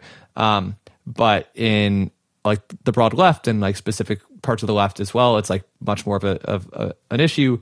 Um, yeah, how do you think about climate change uh, with respect to EA? Yeah, so I think one of the things to say is in, in contrast to uh, when we were talking about the left's focus on the working class, um, uh, there I said that I think that um, people in EA and people in the left like rate that problem in absolute terms like the same. I actually think that when it comes to climate change, EAs probably rate climate change as a an even bigger deal than probably than people on the left do. Mm. In absolute terms, it's actually like EAs plausibly care about this more. Um, it's just that in relative terms, it still doesn't make it to the top of the list, unfortunately. Um, so the the reason why I think that uh, EAs might like in absolute terms care about this more is if you bring in this kind of long-termist thinking, uh, it means that not only are you caring about the kind of effects on people nowadays or the next generation and the kind of like displacement and the like resource scarcity and all of the things that we'll see in not too not too distant future. Um, EAs also who are like long-termist will care about the like um, generations far beyond that, just just equally as much. And uh, my understanding is that carbon dioxide sort of stays around in the atmosphere for like can stay around in the atmosphere for like thousands of years. So yeah. it's like very plausible that the effects of our actions right now are going to be affecting um, far more people in the in the future than actually than than most people are usually considering when they think about working on climate change. Like I think it's actually like um, much more common in the sort of like common discussion of climate change to be talking about kind of you know kids talking about their future and sort of us like thinking in a kind of time horizon of like 50 years or something like that um, so actually, like climate change seems like an an even worse deal um, when one takes into consider when one like equally considers the future generations. Um, I guess I want to point out that I think um, it's often possible that some of the motivating features are a little different for people who come at this from an effective altruist perspective to people who come at it from the left. I think um, people who come at this from the left, it may be like very salient to them the sort of elements of like global injustice or like um, resource allocation. I think f- for me, my leftist instincts like really strongly hit on the fact that you know it was it was us, the like polluting Western developed countries that like uh, polluted the most, benefited the most, and now those harms are going to be like falling on the very worst off in society. And that like that really takes the biscuit. Like, could you construct a more painfully unjust story than that? I like challenge you. Yeah. That kind of part might be part of a kind of like motivation as to why like climate change feels like particularly acute as a problem to work on. Or like also plausibly, I think on the left, there's like more of a discussion of kind of uh, responsible use of the earth and kind of a sense of how many Earth's resources we're using up or like how many we would if we all lived as people did in the, in the first world or um, the point of day within the year year where we've got to the point where we've used up all of the all of like uh, that's all the Earth's resources if we kind of like um, used it responsibly, and now we're kind of in debt. Um, so there's like a little bit more of a flavor of some of this stuff, which might be something like respons- like responsible use of resources, or kind of like respect for the environment, or something about um, a kind of a, a, general aesthetic kind of dislike of um, like overconsumption or materialism or something. Um, and I think that those are very re- like very reasonable reasons to like worry about this thing and like might even like push it like further up the agenda for people from a leftist um, perspective. Um, I think it's like less likely that those are going to be biting as hard for people from an uh, from an EA perspective because I think more often, not always, but more often, people from within the EA community are going to be thinking mostly in terms of like the the harms that it causes, um, rather than other things like it would be better for us to kind of just like use the Earth's resources like well um, or, or, something like that. Yeah. Um, so I think like some of this stuff is a little bit values related, um, but but most of it I think uh, isn't. Most of it, I think, is probably about like prioritization um, and the fact that, um, yeah, where does climate change come in the stack of things to focus on? Yeah. Yeah, so I think fundamentally this like mostly comes down to this like point of neglectedness, um, and the fact that EAs are often like thinking at the margin. And I think very plausibly a lot of EAs would agree that climate change is like on scale this like really huge issue that like lots of like uh, resources should be going towards trying to uh, mitigate the harms um, as much as possible. Uh, but in thinking at the margin and in trying to focus on the thing that seems like not enough attention is going to it, um, it pushes people people pushes people in effective altruism uh, away from something that has has so much attention, uh, like climate change, and towards things that are um, more nascent as ideas, like like things like the development of artificial intelligence. Um, and and some of this is kind of thinking about. Uh, when would have been the ideal time to like work on something like climate change? I mean, it isn't really now. It would have been much, much better if you had been like an environmentalist like a few decades ago, like back in the 60s or the 70s, and had been able to actually um, set us on a trajectory of um, taking this more seriously earlier mm. uh, and sort of combating some of the corporate disinformation campaigns that there were. And like maybe we'd be in a much better situation. Um, like as it is right now, we're like, we're kind of like you know the to- the clock is really ticking. And um, in a, in a, for a lot of kind of issues like this earlier on there's like a bit more kind of like plasticity or a bit more like moldability about the way that things might go. And like the as things go on then they kind of like rigidify a bit. And so uh, the sort of paths that are open to you kind of narrow down. Um, and so that's kind of where we are right now with climate change. Like maybe we've got to a point where at least like everyone knows this is a problem. Um, but uh, like a lot of the kind of opportunities for like really directing uh, the the sort of vast option space of where we could have gone. Some of those things have already like happened. Whereas there may be some other issues that are kind of like frontier issues right now that are kind of the climate changes of the future. And, and perhaps something like the development of artificial intelligence is a bit like that, uh, where it's like so early on and so few people are paying attention to it. You know, there is no inter- international governmental panel on AI that has the same kind of um, attention as the IPCC. Um, there is no like international treaty about this. There is no like consensus about what would be like that you know what the harm is, whether it would be like you know that there could be a human generated harm here. Um, so things are very plastic right now, um, and there's like there's more of an opportunity to kind of be an early mover in this space and actually try and uh, get us on a better path uh, before things become a bit too late. Um, and so that pushes people involved in effective altruism to work on the kind of like weirder, more niche ideas that you haven't really heard of yet, rather than the one that like we all agree is a really bad issue that we should all be working on. Um, and that doesn't reflect the fa- like EA's not caring about the issue. It just reflects like a, a different approach on tactics. I think. Yeah, yeah, I really like that analogy of like climate change in the 50s or 60s or something. Um, yeah, I think the way I think about this is uh, somewhat similar, which is like, you know, if EA has controlled all the resources in the world, then like climate change would receive a lot more attention, money, effort, etc., than it's currently getting.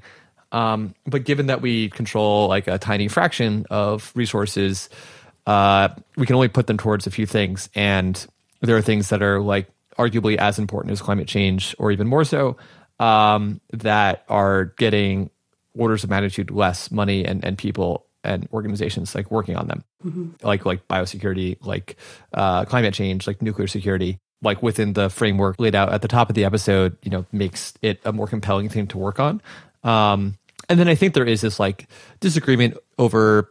I think there is some loose talk about like climate change being like causing extinction of of the species, and I just think this is not well founded. Um, and I, I, think like more people are starting to recognize this. And I also think like a lot of the ways in which people talk about climate change and not just on the left, but like I think it's usually coming from a left ish perspective is like, oh, it's like too late past this arbitrary date. It's not arbitrary, but like past this date in which a cascading series of bad things will happen. Um, mm-hmm. And I think this just ends up causing people to throw up their hands and be like, okay, like it's too late now. Like, what am I going to do? Or people think that like, literally their kids will die from like climate change when there's like really not good reason to think that. Um at least if you're like the type of person that i'm meeting you know you're like in a rich country and like well off and like you know it will kill people. It's just like they're not going to look like you or be in your country or in your position. Um and that's like that's fucked up and terrible. Um but like you shouldn't make your decisions about like whether to have kids based on based on that. You should make it. well, then it kind of comes back to like, well, they might get killed by AI. Like, I don't know, like that's like a, a disturbing thought that you're not thinking of. Yeah, yeah, yeah. Right, right. Um, and so yeah, I, I think that's like um, a, a, a genuine tension. Um, although I, I I do think that you're right that it's like mostly comes down to neglectedness. Yeah, there is this odd thing where like EAs can be like, "You're too doomery about, you're too doomy about climate change. You're not doomy enough about AI. Though, let me like sub in your existential worry for a different one. Yeah, um, in both the personal and the like um, global sense. Um, yeah, I mean, I, I don't like come down super harshly on people who use the extinction term to talk about climate change in a somewhat imprecise way. Like I, I think it's um, I think probably they do not in fact literally believe that thing, um, that it will in fact kill every single human on Earth. Um, I think very few people in fact believe that. Um, I, I think that holding them to the standards of precision uh, that we're expecting is a little unfair because no one cares more about the precision of like no, but really extinction, extinction of like absolutely everyone. Is like the thing that like EAs have um, very specifically carved out as like no, but that's very important in a, a different way. And mm-hmm. I think like most people don't in fact think of it like that. Um, and I think people are just usually kind of talking about look, this is just like cataclysmically bad, like like worse than you're thinking, worse than we've experienced before like trying to give people a wake up call. Um, so yeah, I think I I'm, I'm like willing to be kind of like um, generous to uh, to not critiquing people too much when they are using a somewhat imprecise term. Um, because I think their heart's in the right place. Um, but yes, I do agree that there is like there is some there is some difference in taking that at face value and then what um, the EAs tend to think about how bad this problem is. But I think EAs just like completely agree. Like I don't know, EAs is like it's not exactly like a a monolithic kind of one person, but like the general consensus are probably amongst the EA community probably like agrees with the scientific community on uh, climate change, and, and, we don't think it's like less bad than people uh, think. I, I think I still kind of maintain that people think it's probably like more bad because they're uh, unlikely to be um, applying some kind of like discount rate to um, future generations. Yeah, yeah, I think that sounds right to me. And yeah, I I recognize we've been talking for a while now. I don't have the stamina of of Rob Wiblin and the 80,000 Hours team for, for five hour podcasts. Um, yeah, but uh, I want to just wrap up and also just thank you for for taking the time. I think this has been a super interesting conversation and uh, long overdue. Um, but I guess like any other thoughts you want to squeeze in before we wrap? The last points of kind of tension, like I think we've talked about some of the things that the left might criticize EA for. Yeah. Um, and I think sometimes there are some like very fair points there. I think like there are some things that the EA community does get quite right that I think there is some tensions in the other direction. Um, that I maybe would kind of just shout out, um, the fact that I think EAs have like one of the things is something like EAs are pretty good at, uh, caring about like harm wherever it occurs, mm-hmm. uh, like regardless of whether it was caused by malice or whether it was by accident or whether it was just like natural that this thing happened. It was like the way that nature works. I think EAs like have this unusual view where they are um, like care very much about that kind of harm, and it sort of leads um, people in the effective altruism community to work on some of the more like or like consider some more like unusual issues like the suffering of animals in the wild, which I think might seem like very wacky and weird to people on the left, um, who are much more drawn, I think, to both to issues affecting humans, but also issues uh, that are the result of kind of some kind of injustice or some kind of like unf- unfairness in the system, even if it's not like an individual malice. Yeah. Um, so I think that's like that's another kind of tension, and like a, another one where I think that probably um, I can understand why EA seems like super weird, but I think it has like something good going on here.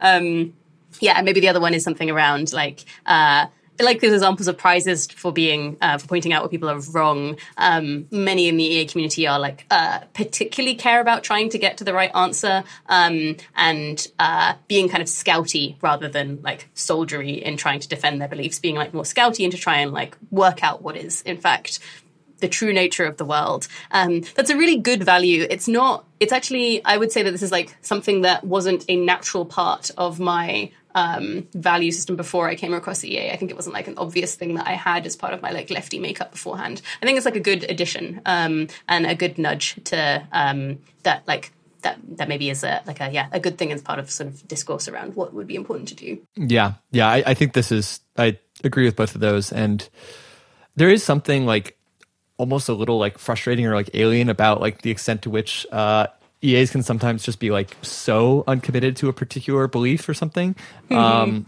where it's just like so obvious to me that like whatever the belief is is, is true or false. Um, and I think there's something like that feels more you know right about like somebody feeling like passionately up in arms about like some horrible state of affairs um, mm-hmm. like the willingness to like steel man a position that just seems wrong or like decouple things and, and talk about them in like the abstract. Um, and over time I've like grown to appreciate this more because I think it's like really really hard to get things right. It's very easy to be confused or misled, and often like this kind of approach and this like culture of of epistemic humility and like open mindedness and, and like a willingness to be like intellectually promiscuous, uh, as one of my friends puts it, um, I think leads to like a bunch of interesting ideas getting taken seriously. Um, and some of those ideas are right. Um, and it's really important that we like keep epistemic hygiene high. So if we're wrong, we can correct. Um, and I think like historically, the left has been really wrong on a few big things, like uh, like thinking that human nature is infinitely malleable and like like you can like perfect perfect humans uh, through like these utopian projects, um, or that you should like you know have everyone make uh, smelt iron in their backyard or like what like just like lots of like really bad beliefs that like led to like millions of people dying. Yeah, and, and I think like some of this does actually follow from like Marx himself and like thinking that people are like basically the bad things in the world are caused by um, human society and like kind of dismissing the the existence of like human nature or something. Um, and so, yeah, I think like taking that seriously and and being open to to just things being true that like you don't want to be true is like a really important mm-hmm. part of of getting your political project right.